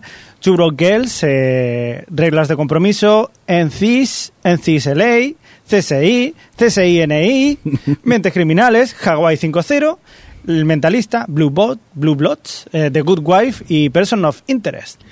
Muy bien, pues os cuento yo las que han sido canceladas. En este caso, el How to Be a Gentleman, que duró nada, 2 episodios, creo. A Gifted Man, Unforgettable, que mira, pues parece que se han olvidado de ella. Rob. ¿Qué? ¿Qué ha pasado? No, por... No, da igual, olvídalo. No, es que has hecho la forgueta bowl, es que parece que se han olvidado de ella y he hecho el E del chiste, pero no lo has pillado. Ay, Dios. Entre que el Skype esta noche va fatal, que por cierto hemos tenido que anular el streaming del chat porque era imposible, no nos podíamos oír entre nosotros. Mil disculpas a la gente que estabais enchufados esta noche. Luego los saludamos, Javi, que tenemos por aquí los nombres y eso. Bueno, pues lo que os decía, también han cancelado NYC22, esta y CSI Miami. Mira, se han cargado un CSI, qué bonito. Venga, tranquilo, le quedan más. Sí, todavía tienen. Espera, no invéntense así al pedrete o algo así. Venga, vamos a comentar un poco los estrenos que empiezan en septiembre-octubre. Tranquilos. Adri, Elementary, ¿qué pasa? Bueno, Elementary, tenemos una nueva versión del personaje creado por Arthur Conan Doyle, Sherlock Holmes. Holmes es un tipo algo perturbadillo que, tras pasar un tiempo en rehabilitación, deja Londres para irse a Manhattan, pero depende del acaudalado de su papi, quien le obliga a vivir con Joan Watson, que es una doctora que perdió su licencia tras perder a un paciente 3 años atrás. Pero está sobria y es lo único que le importa a su padre. ¿Y qué hace la gente que ha salido de rehabilitación y ha perdido licencias y son aparentemente marginados sociales? Pues trabajar en la policía de Nueva York. Esto es lo que hemos aprendido con las series y esto pasa en Elementary. Johnny Lee Miller es Holmes y Lucy Liu es Watson, en este giro tan súper mega fantástico de modernizar al personaje de Watson. Y bueno, su ficha técnica tiene nombres que se han dedicado a cosas tan dispares como Justified, Homeland, Dexter, Unforgettable o Ringer. Venga, les di Ringer. Y en fin. Estúpida. ¡Hala! Pero con cariño, pero, ¿eh? Sí, a juego, lo ha dicho con un cariño. No sé, a mí... A ver, por una parte, este BS va a ser un procedimental, no me da especialmente buena espina. Además, esta modernización extraña que han hecho me da un poco de, no sé, de perecilla. Pero por otro, ya no veo Bones, no tengo ahora mismo ningún procedimental que tenga una buena química entre los dos protagonistas. Y si eso lo manejan bien... a lo mejor la veo, pero eso es una condición, vamos, es un deal breaker, lo de que esté bien llevada la química. ¿Qué pensáis vosotros? Más que deal breaker... Alex. Estás resentida, ¿eh? Más que deal breaker es la clave. Y si funciona la química, yo creo que es lo que hará que la serie funcione. Porque el resto, si no tienen nada diferente a cualquier otro procedimental. Yo es que el problema es que corre la sombra del Sherlock de BBC y quieras o no, a mí me da mucha pereza ver esta. Sé que la veré principalmente por la curiosidad, a ver qué barbaridad han hecho, pero no sé, es que hacía falta. Yo creo que el problema de esta serie es que han querido coger a ese personaje de Sherlock que simplemente para utilizarlo como de marketing, porque luego realmente no va a ser otra cosa que un procedimental con una pareja protagonista, con química. Lo que pasa es que creo que precisamente eso va a hacer que la gente espere algo que no es, o que la vea precisamente como tú, que dices a ver qué tal, qué han hecho con el personaje. Es que realmente no creo que al final les va a salir mal el haber querido hacer esto de que sea Sherlock Holmes y no un habla y un blé resolviendo casos. Yo más que compararla con Sherlock, quizás, ojalá me equivoque, pero puede que acabe apareciéndose más a Luz de Luna, aquella maravillosa serie con Bruce Willis. Pues si se parece a Luz de Luna, bienvenido sea. ¿Sí? Sí, yo tengo un buen recuerdo de la serie. Yo era fan. Ahí lo tenéis. A veces me sorprende cómo funciona tu cerebro, Javi. Venga, vamos a leer algunos comentarios que nos han dejado en Facebook, que preguntamos en relación a Sherlock, que les parecía a la gente. Empiezo yo en este caso con David Alonso, que nos dice: pinta bastante mal, la verdad, no se ve ninguna seña de identidad de Sherlock Holmes. Es un procedimental más que quiere aprovechar el renovado interés actual por el personaje usando su nombre y punto. Es otro ejemplo más de la falta de originalidad que se arrastra desde hace años en Hollywood, tirando de remakes, refritos, reboots y explotación de las modas de turno. Pues mira, David, no había leído tu pero totalmente de acuerdo. Venga, Adri, léenos qué nos cuenta Celia González. Celia González dice: Lucy Liu no, por compasión, en serio, están buscando tensión sexual no resuelta, transformando a Watson en mujer. Me gusta más la extraña tensión que tienen los dos actores de la serie británica. Venga, Javi, cuéntanos a Alejandra Magna, ¿qué nos cuenta? Pues dice: lamentablemente el Sherlock de la BBC ha dejado el listón muy alto. Venga, Alex, Richard Navarro, ¿qué nos ha dejado en Facebook? que no le convence, que verá el piloto por curiosidad, pero que no cree que supere ni iguale a la original de la BBC. Venga, sigue leyendo, Alex, que todavía continúa más Richard Navarro. Es cierto, lo que más me gusta de los americanos es cómo intentan llegar a todos los públicos. Una mujer asiática de compañera, un forense hispano-latino... Totalmente cierto. Es verdad. Venga, sí. Pero es que luego si no lo hacen, les acusan de racistas, como en Girls, que como no hay nadie negro, uy, es que es racista, pero qué tontería estamos diciendo. Bueno, desde Perdidos y su reparto multiétnico. Sí. Ya. Venga, y acabo yo con el comentario de Jesús Herrera, que nos dice otro procedimental de CBS, lo de Lucy Liu, lamentable, serie mala, pero conociendo a los americanos será un éxito. Bueno, no sé, veremos a ver cómo funciona el tema de Elementary. Esto sí que es verdad que puede ser un toque más moderno, más, no sé. Además está tatuado Sherlock Holmes, esto no había pasado nunca en la vida. Venga, vamos a por más series. En este caso, Alex, cuéntanos un poco de qué va esta de Vegas, que si mal no recuerdo ya comentamos este proyecto en el podcast. Pues Vegas es la historia del sheriff Radlam, que se nos sitúa en el crecimiento de esta ciudad y bueno, nos contará el enfrentamiento entre él y otro tipo que pretende tomar el control de la ciudad. A ver, es un poquito Justified, un poquito... sí, puede estar bien. Oye, habrá que ver. ¿Qué os ha parecido a ti, Adri, por ejemplo? Pues a mí parece infinita. A mí lo de ver a Dennis Quaid subido en un caballo, con el sombrero de vaquero, cabalgando por Las Vegas, deteniendo a los malos, me ha dado una risa, pero porque es que es literal, ¿eh? Pero no sé. En fin, no sé. La verdad es que no me llama mucho la atención. La gente que será fan de Michael Chiklis, seguro que... no sé, es lo que dice Alex, que es un poco rollo de Justified, me da un poco de pereza, la verdad. Bueno, tomo patíos. Y a mí que me ha picado mucho la curiosidad, digo, no sé... sobre todo el tema donde está ubicada históricamente ese florecimiento, ese crecimiento de la ciudad de Las Vegas, me pica mucho la curiosidad y el rollo mafioso y tal. No sé, yo sí que le voy a dar una oportunidad. A mí me recordaba, sobre todo al principio, en los momentos que salía Michael Chiklis y el otro que están peleando, parecía mucho del rollo de la película aquella de Scorsese, la de Casino. Y digo, ostras, iba a ir por ahí, y estaba emocionado porque además había visto de qué iba a ir la serie y tal, pero cuando he visto el tráiler me ha pasado como Adri, ¿esto qué es? Pero bueno, habrá que verlo antes de juzgar, ¿no? No sé, yo ya te digo que a mí me ha llamado mucho la atención, me sorprende que no os haya gustado, que es más, que os haya producido hasta risa en algunos momentos, ¿no? Sí, la verdad que tenéis que dejar de decir lo de que no podemos juzgar hasta que no veamos la serie. Obviamente, pero hoy somos trailators. Claro. Hoy hay que ser tajantes. Que yo no he dicho eso en ningún momento, simplemente me ha sorprendido que en este caso no coincidimos para nada, que a mí en ningún momento me ha producido risa y veo que a vosotros sí, me sorprende simplemente. Venga, vamos a por más cosas. Javi, Made in Jersey. Pues sí, ¿os acordáis la película aquella de Armas de Mujer en la que Melanie Griffith, no sé qué, no sé cuánto? Pues una cosa parecida en un bufete de abogados de Nueva York, solo que la chica que viene aquí a ponerles todo firme y decir que buena soy es una chica de New Jersey y la interpreta pues la chica, la Janet Montgomery. Pues vale, a mí... es lo que viene a ser como si una choni se fuera de abogada. Vale. A ver, es que esto es una rubia muy legal. Es que yo lo estaba viendo y digo, es que es una rubia muy legal, que yo soy muy fan, que es una de mis películas mamarrachas Sony favoritas, pero a ver, es para reírse de ella. Y es que la primera secuencia esa que ponen, de que ella gana un caso o no sé qué exactamente qué es lo que, o dice algo bien porque sabe de manicura, es como, ¿en serio? O sea, eres de bajos fondos, has llegado hasta arriba, estás en un bufete que te cagas y de repente te toman en consideración porque sabes de manicura. Really? 2012.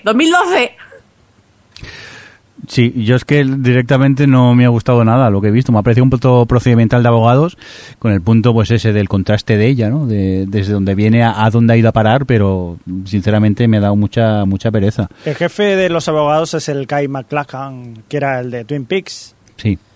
¿Y? Nada, pongo eso porque al final supongo que se acabará liando con él. Ah, por cierto, que yo quería decir una cosa que me flipa, porque la protagonista, que habéis visto el tráiler, es británica. Y si la oís en uno de los faturetes estos que hacen, que salen hablando un poco de la serie, tiene acentazo británico a muerte.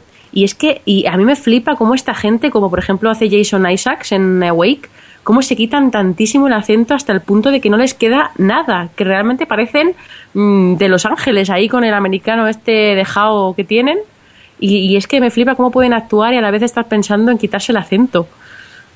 Claro, ¿no? Son buenos actores en ese caso, no es como a veces, ¿no? ¿Qué era aquí? ¿Viggo Mortensen era? Que quiso la de A la Triste, me parece. Pero eso no fue culpa de Viggo, el pobrecito, fue culpa de los productores. ¿A quién se le ocurre? Venga, Alex, tú esta no sé si has tenido por la oportunidad de ver el tráiler. No. No, bueno, pues pasamos a la siguiente. En este caso se trata de otra comedia, de Partners. Me vais a permitir que lea directamente la sinopsis que pusieron en Vaya Tele. Y dice algo así como que es una comedia basada en la experiencia de sus dos creadores, David Cohan y Max Muchnick, vaya tela, que son los de Will and Grace. Y habla pues sobre dos socios de negocios y que son mejores amigos. Joe, que es David Krumholtz, que es un arquitecto que antepone la razón al corazón, tanto en su trabajo como en sus relaciones amorosas. Y justo todo lo contrario que Luis, que es Michael Urie, que es su compañero gay, que es espontáneo, emocional y dado a la exageración. Cuando Joy y su novia, Ali, se comprometen, él y su socio deben sospechar cómo afecta a su relación y sus negocios el que ambos tengan pareja. ¿Qué os ha parecido? Porque con esta sinopsis se te quitan las ganas de verla. Alex. A ver, lo único que llama la atención es que los que están detrás son los creadores de Will y Grace, porque sí, por lo demás no sé yo. Ah, yo estoy contigo, que eso de que sean los de Will y Grace les da un punto más a su favor. Adri, ¿tú qué te parece?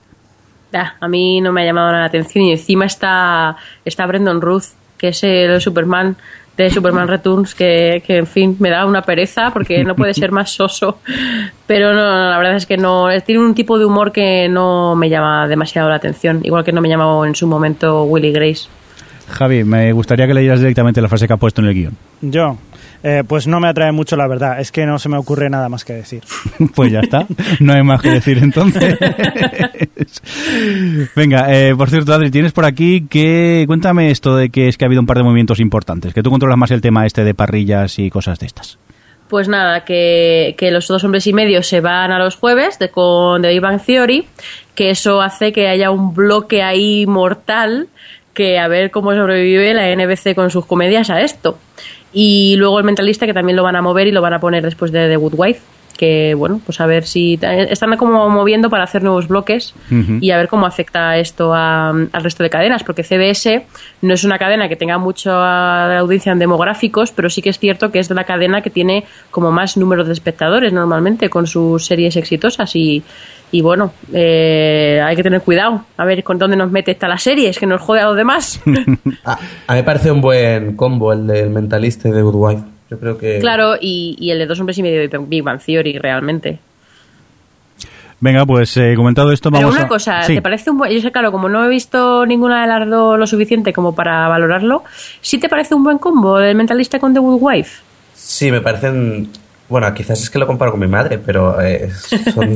No, realmente, sabes, el público de la CBS, un público a lo mejor un poco mayor y femenino, las mujeres ven el Mentalista por el protagonista, y The Good Wife también es una... y puede servir para también tener a arrastrar gente. Bueno, a ver qué pasa. Venga, pues nos vamos ahora por la mid-season, que de esta Adri Golden Boy todavía no hay imágenes, ¿no? No, solo tenemos un poco la sinopsis que, en fin, que tras romper con la mayor red de narcotraficantes de Nueva York, un joven detective que es el protagonista empieza a ascender rápidamente y llega a ser el comisario de policía más joven en la historia de Fringe, de NYPD, pues de esos, de la policía de Nueva York. Está la gente de Ley y Orden, Dirty Sexy Money, Ugly Betty o Everwood, es como combinaciones maravillosas. Y bueno, está protagonizada por Kevin Alejandro, que es... Kevin Alejandro, es que vaya nombre de culebrón. Bueno, que salió en True Blood. También está Chima Pride, que era aquel detective de Pushing Daisies, o Hod McLaney, que es el protagonista de Lights Out.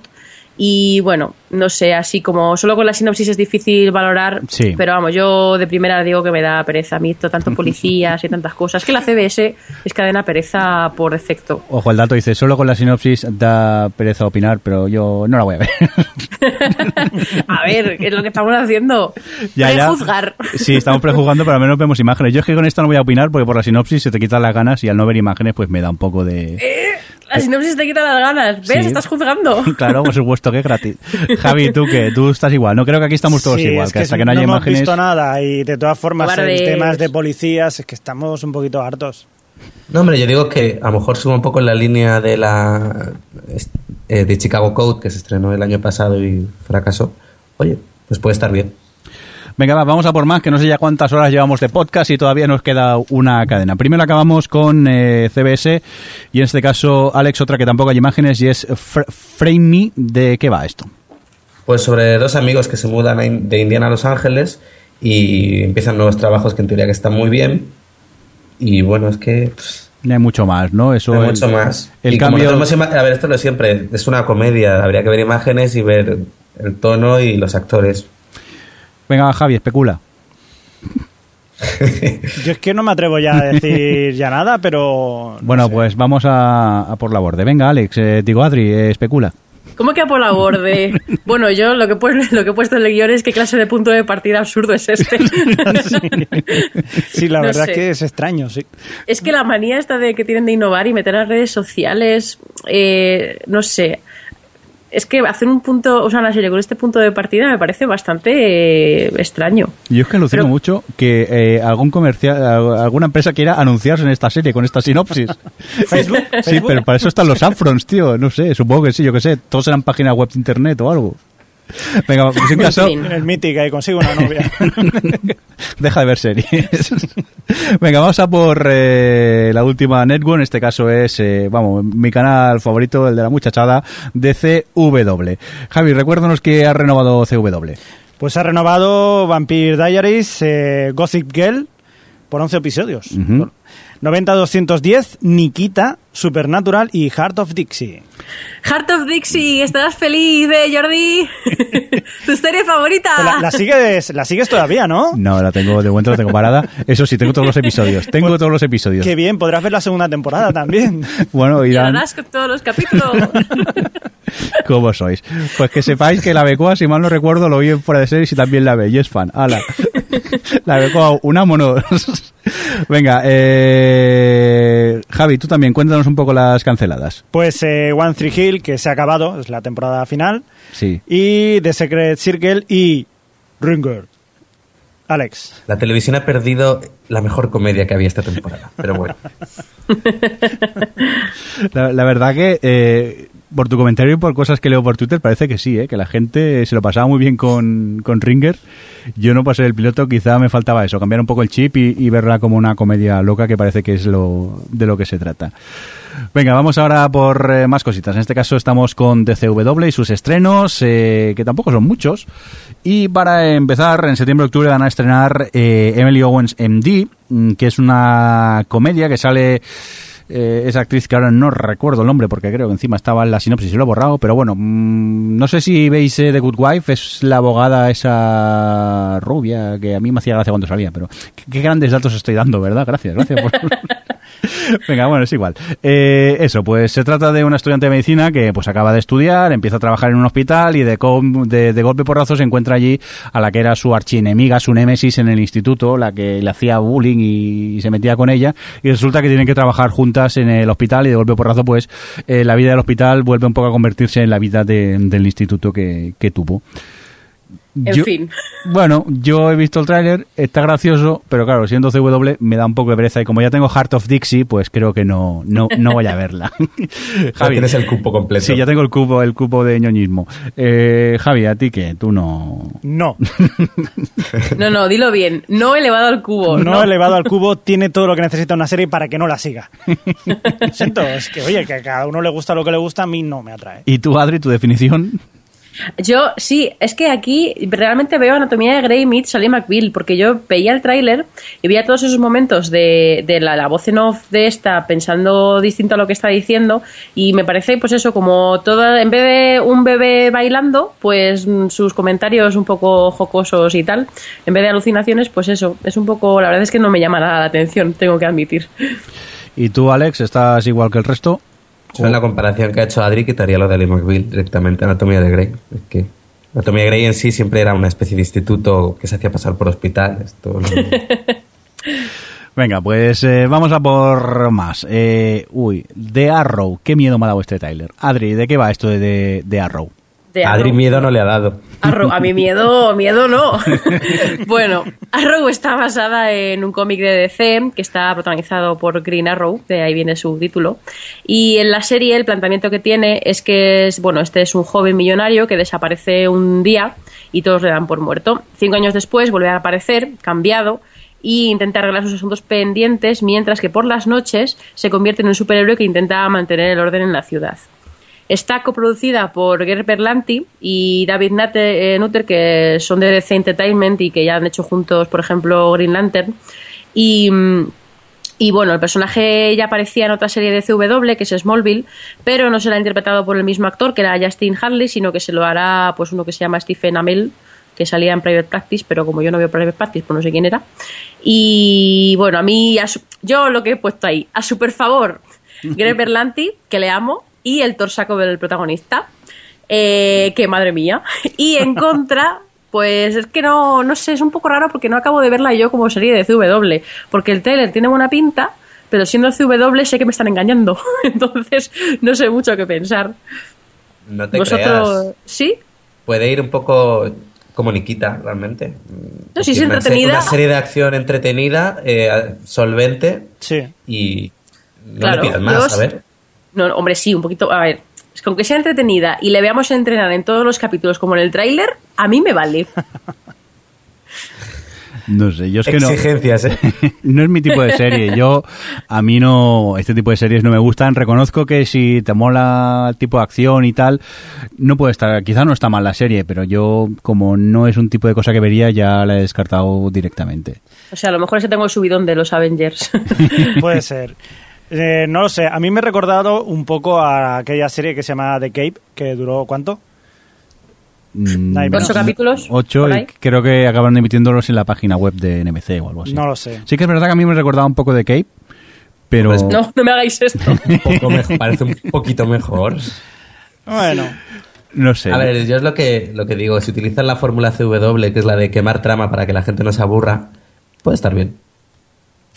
Muy bien, pues seguimos con más cositas. En este caso, bueno, no sé si es un remake o cómo llamarlo, a The Beauty and the Beast, está La Bella y la Bestia, Alex. Cuéntanos un poco de qué va esta historia. Pues sí, esto es un remake de una serie de hace ya años, protagonizada por Kristen Kreuk. Entonces, la sosa y la bestia. Sí, es la sosa de Smallville, la Ana de Smallville. Y bueno, nos cuenta la historia de una detective de homicidios que, buscando encontrar al asesino de su madre, pues se cruza con un misterioso hombre que la salva de la muerte. Y resulta que ese hombre además se transforma en bestia cuando se enfada, como Hulk, pero sin volverse verde. Vamos, partimos de que la protagonista es la cosa más sosa que ha dado la televisión en mucho tiempo. No parece muy interesante. ¿A vosotros os ha gustado más? Yo tengo nada de ganas directamente. He visto el tráiler y me he quedado frío completamente.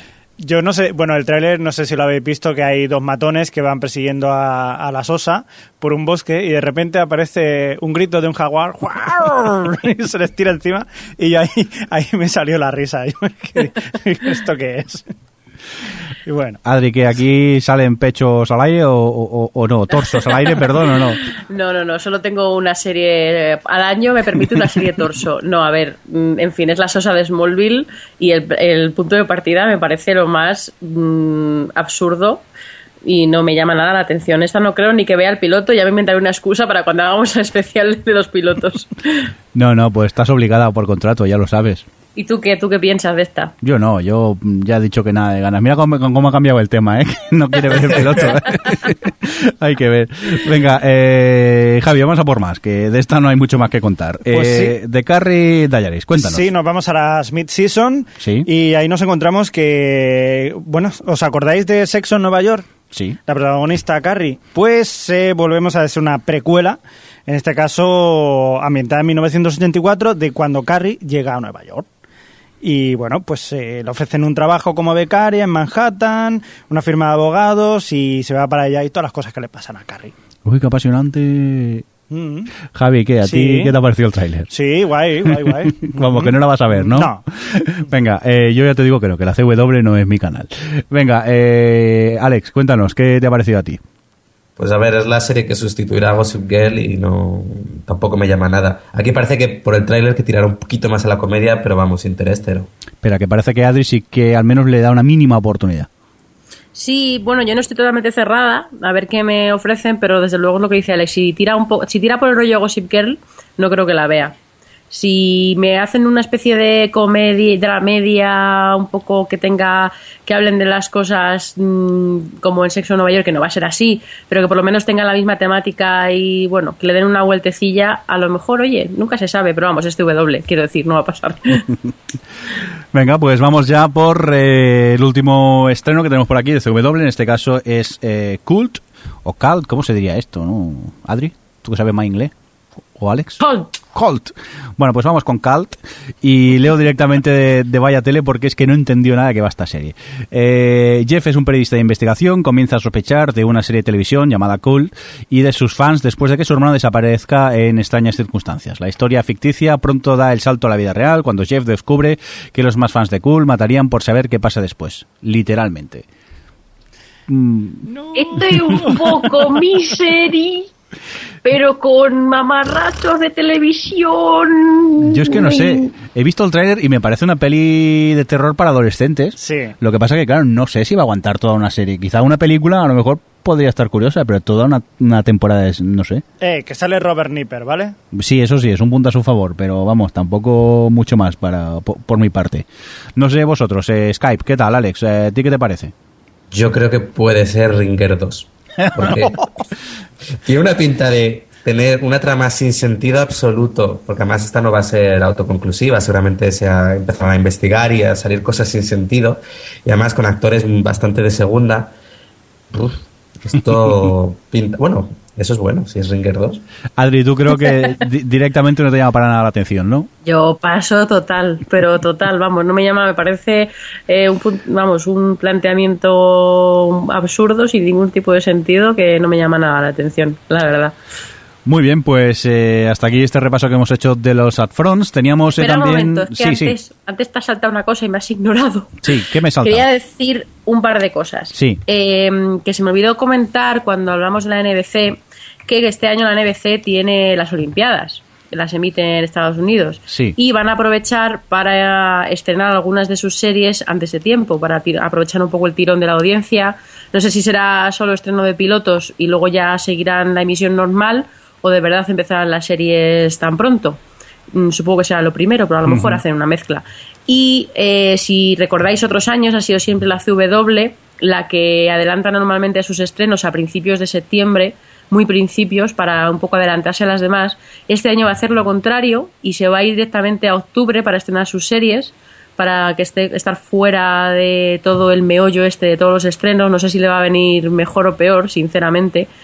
Y luego hay una cosa que no tiene precedentes, y es que Supernatural, una serie que empezó los jueves, cambió de días y acabó en los viernes, lleva 2 temporadas en los viernes, sale de los viernes y se va a los miércoles junto con Arrow, que es algo que no ha pasado nunca, lo de que una serie salga del viernes para ponerse en otro día, o sea, competitivo. ¿Ha mejorado entonces? Sí, bueno, es que es la mejor serie de la cadena, pero no pensé yo que le iban a sacar del viernes. Pero no, bueno. No es la mejor, ¿eh? En audiencia, digo. No, bueno, no, junto con The Vampire Diaries. Es que están ahí, ¿no? Bueno, es que no lo sé, porque depende de la temporada. Pero bueno, es una de las series de más audiencia. Pero lo raro es que una serie se haga el viernes y en este caso, pues va a ser así. No, y además la CW ha añadido que otra de las razones del estreno tan tardío de sus series es para evitar parones tan largos, para estos hiatos que hacen a lo mejor de 4 o 5 semanas, evitarlos y poder estrenar más de seguido toda la temporada. Muy bien, pues lo que os quería comentar antes, que también teníamos algún que otro estreno de cable que llega en breve, pero bueno, como nos hemos alargado bastante, hemos tenido una grabación bastante complicada porque, déjame que lo compruebe, pero hemos tenido que parar 10 veces porque el Skype va fatal. Vamos a dejar ya aquí el podcast. Creo que Adri tiene una última noticia que comentar de Kevin Smith. Sí, pues es que me pareció muy curioso, porque bueno, no hemos hablado de cine, pero esto es telecine, porque Kevin Smith tiene un nuevo programa que se va a emitir en Hulu a partir del 4 de junio, que se llama Spoilers, y él lo llama el programa de la anticrítica cinematográfica, Y el programa va a consistir en que, bueno, se va a llevar un puñado de frikis a ver los blockbusters del verano y luego pues tendrá una discusión en profundidad sobre la película con ellos. También se supone que va a ser una mezcla de eso con entrevistas con iconos cinematográficos y de la cultura pop y tal, y cortos animados. Van a ser 10 episodios, cada episodio va a ser una película, un blockbuster, que, bueno, entre ellos está, pues por ejemplo, Prometheus o Snow White and the Huntsman, o la del Caballero Oscuro, bueno, de Dark Knight Rises. Y bueno, no sé, a mí la verdad es que me llama bastante la atención porque, bueno, otras cosas que ha hecho, bueno, que por ejemplo Comic Bookman me gustó. Y bueno, tiene pinta de, no sé, de un programa sobre crítica cinematográfica como mínimo diferente. No sé que vosotros si os llama la atención o qué. A mí sí, me llama, la verdad que Kevin Smith es un tío que se recicla continuamente, no para de reciclarse, y esto pues me parece una cosa atractiva, porque lo quiere hacer desde un punto de vista, no el crítico que echa peste sobre todo, sino de la propia gente que vibra con el cine, entonces...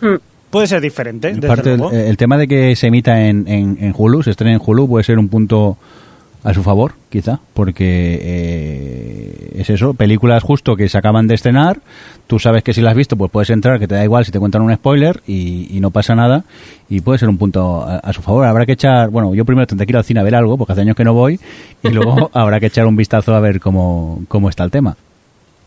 Sí, yo creo que además ese punto friki que va a tener va a ser un poco lo que el diferencial y lo que le puede hacer interesante. Muy bien, pues comentado esto, si os parece, lo dicho, en próximos podcasts os comentaremos un poco los estrenos estos que se acercaban en el cable, que ya no nos da tiempo a comentar, y nos vamos. Hasta aquí esta edición de hoy, la 141, dedicada a los ad fronts, a los próximos estrenos de las cadenas norteamericanas de cara a la próxima temporada. Antes de irnos, pues ya os hemos comentado que hemos tenido muchos problemas con el podcast, incluso hemos tenido que cortar el streaming porque la DSL nos va fatal y nos ha sido bastante complicado comunicarnos, pero sí que hemos apuntado a la gente que estaba por el chat y Javi nos contará quién eran, y aparte les mandamos un saludo y les pedimos disculpas por el hecho de eso, de que os hemos convocado y luego no habéis podido participar. Os hemos echado ahí. Sí, os hemos echado. Maldita DSL de Telefónica. Cuéntanos, ¿quién estaba en el chat? Pues han estado Locavi, Cechan78, Ecalón, Isamorami, Hexu73, Palomix SZ, Ramón Rey, Tarjot y Uxama. Pues nada, muchas gracias a ellos por estar ahí, y por parte nuestra, pues nada, Adri, nos oímos en 15 días, muchas gracias. Muchas de nada. Sí, yo creo que al final del podcast hoy tenéis sorpresa y os enseñaremos un poco cómo ha funcionado la grabación de hoy y lo caótica que ha sido.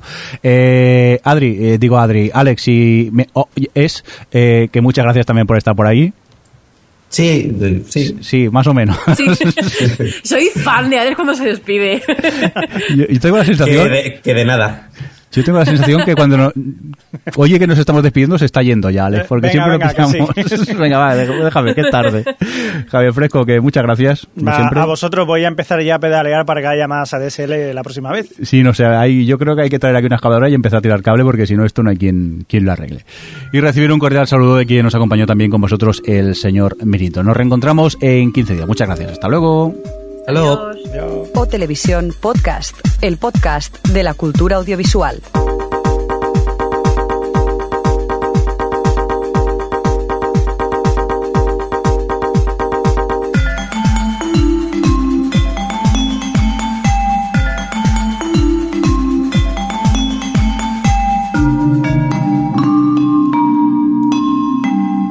Hola, ¿qué tal de nuevo? Hola, Javi. Hola, ¿qué tal? Aquí estamos lo que estamos en el estudio, los del Skype, pues ya les hemos dicho adiós porque vaya caos de programa hemos tenido hoy. Vaya. Y nada, que os vamos a poner un ejemplo de lo que hemos sufrido hoy a la hora de grabar el podcast. Tenemos algunos cortes. Esto es como los comentarios del director, ¿no? Sí, más o menos. Venga, vamos a escuchar la primera caída que hemos tenido hoy. Venga. Por ejemplo, detrás de la saga de Ley y Orden. Vosotros que lo habéis visto, aparte mucho pechamen y músculo, ¿qué tal, Adri, la serie? Es tiene una de anatomileros. A ver, empieza. Adri, silencio. Se corta mucho. ¿Qué pasa? Sí. Se ha cortado ahí. Sí, a ver. Sí. Empieza de nuevo, un segundo, empieza. ¿Pero me estabas hablando o qué estaba pasando? Conversación de besugos la que hemos tenido. Sí, que es lo que pasa, que cuando tú hablas y no te oyen, luego no esperéis respuesta y luego cuando se corta ya... Y entrabas en un bucle infinito, pero ¿qué me lo has dicho o me lo has grabado de antes? Sí, sí. No, empezamos otro... Venga, que tenemos otro ejemplo. Esta vez creo que es Alex, al pobre que se le fue de Skype. Oh. Pero hay que reconocer que lo que dices, las credenciales, que la gente que si me anima, lo toco con ganas. Muy malo. Espera, que no se ha oído. Alex, tendrás que volver a repetir lo tuyo. Aquí es que parece que, más que por Skype, está hablando por un móvil, que se quede sin cobertura o que entre en un túnel o algo. Sí. Además, no sé si lo escucharéis cuando lo estéis escuchando el podcast, que la calidad también iba subiendo y va bajando. Sí, que a veces va y viene. Hoy ha sido horrible. Venga, vas, dejamos ya el último corte, aunque han sido, creo que hemos cortado 10 veces y han sido unos 14 o 15 cortes casi. Sí, pero ya no decimos nada más. Venga, nos despedimos con esto. Y como siempre, gracias por escucharnos. Muchísimo. Les ofrece la oportunidad de encargarse de él y bueno, empiezan a notar como acciones en mujer, mental, así sobre la finuncia. Es una de mis... Stop. Para. ¿Qué pasó? Se fue a tomar por culo.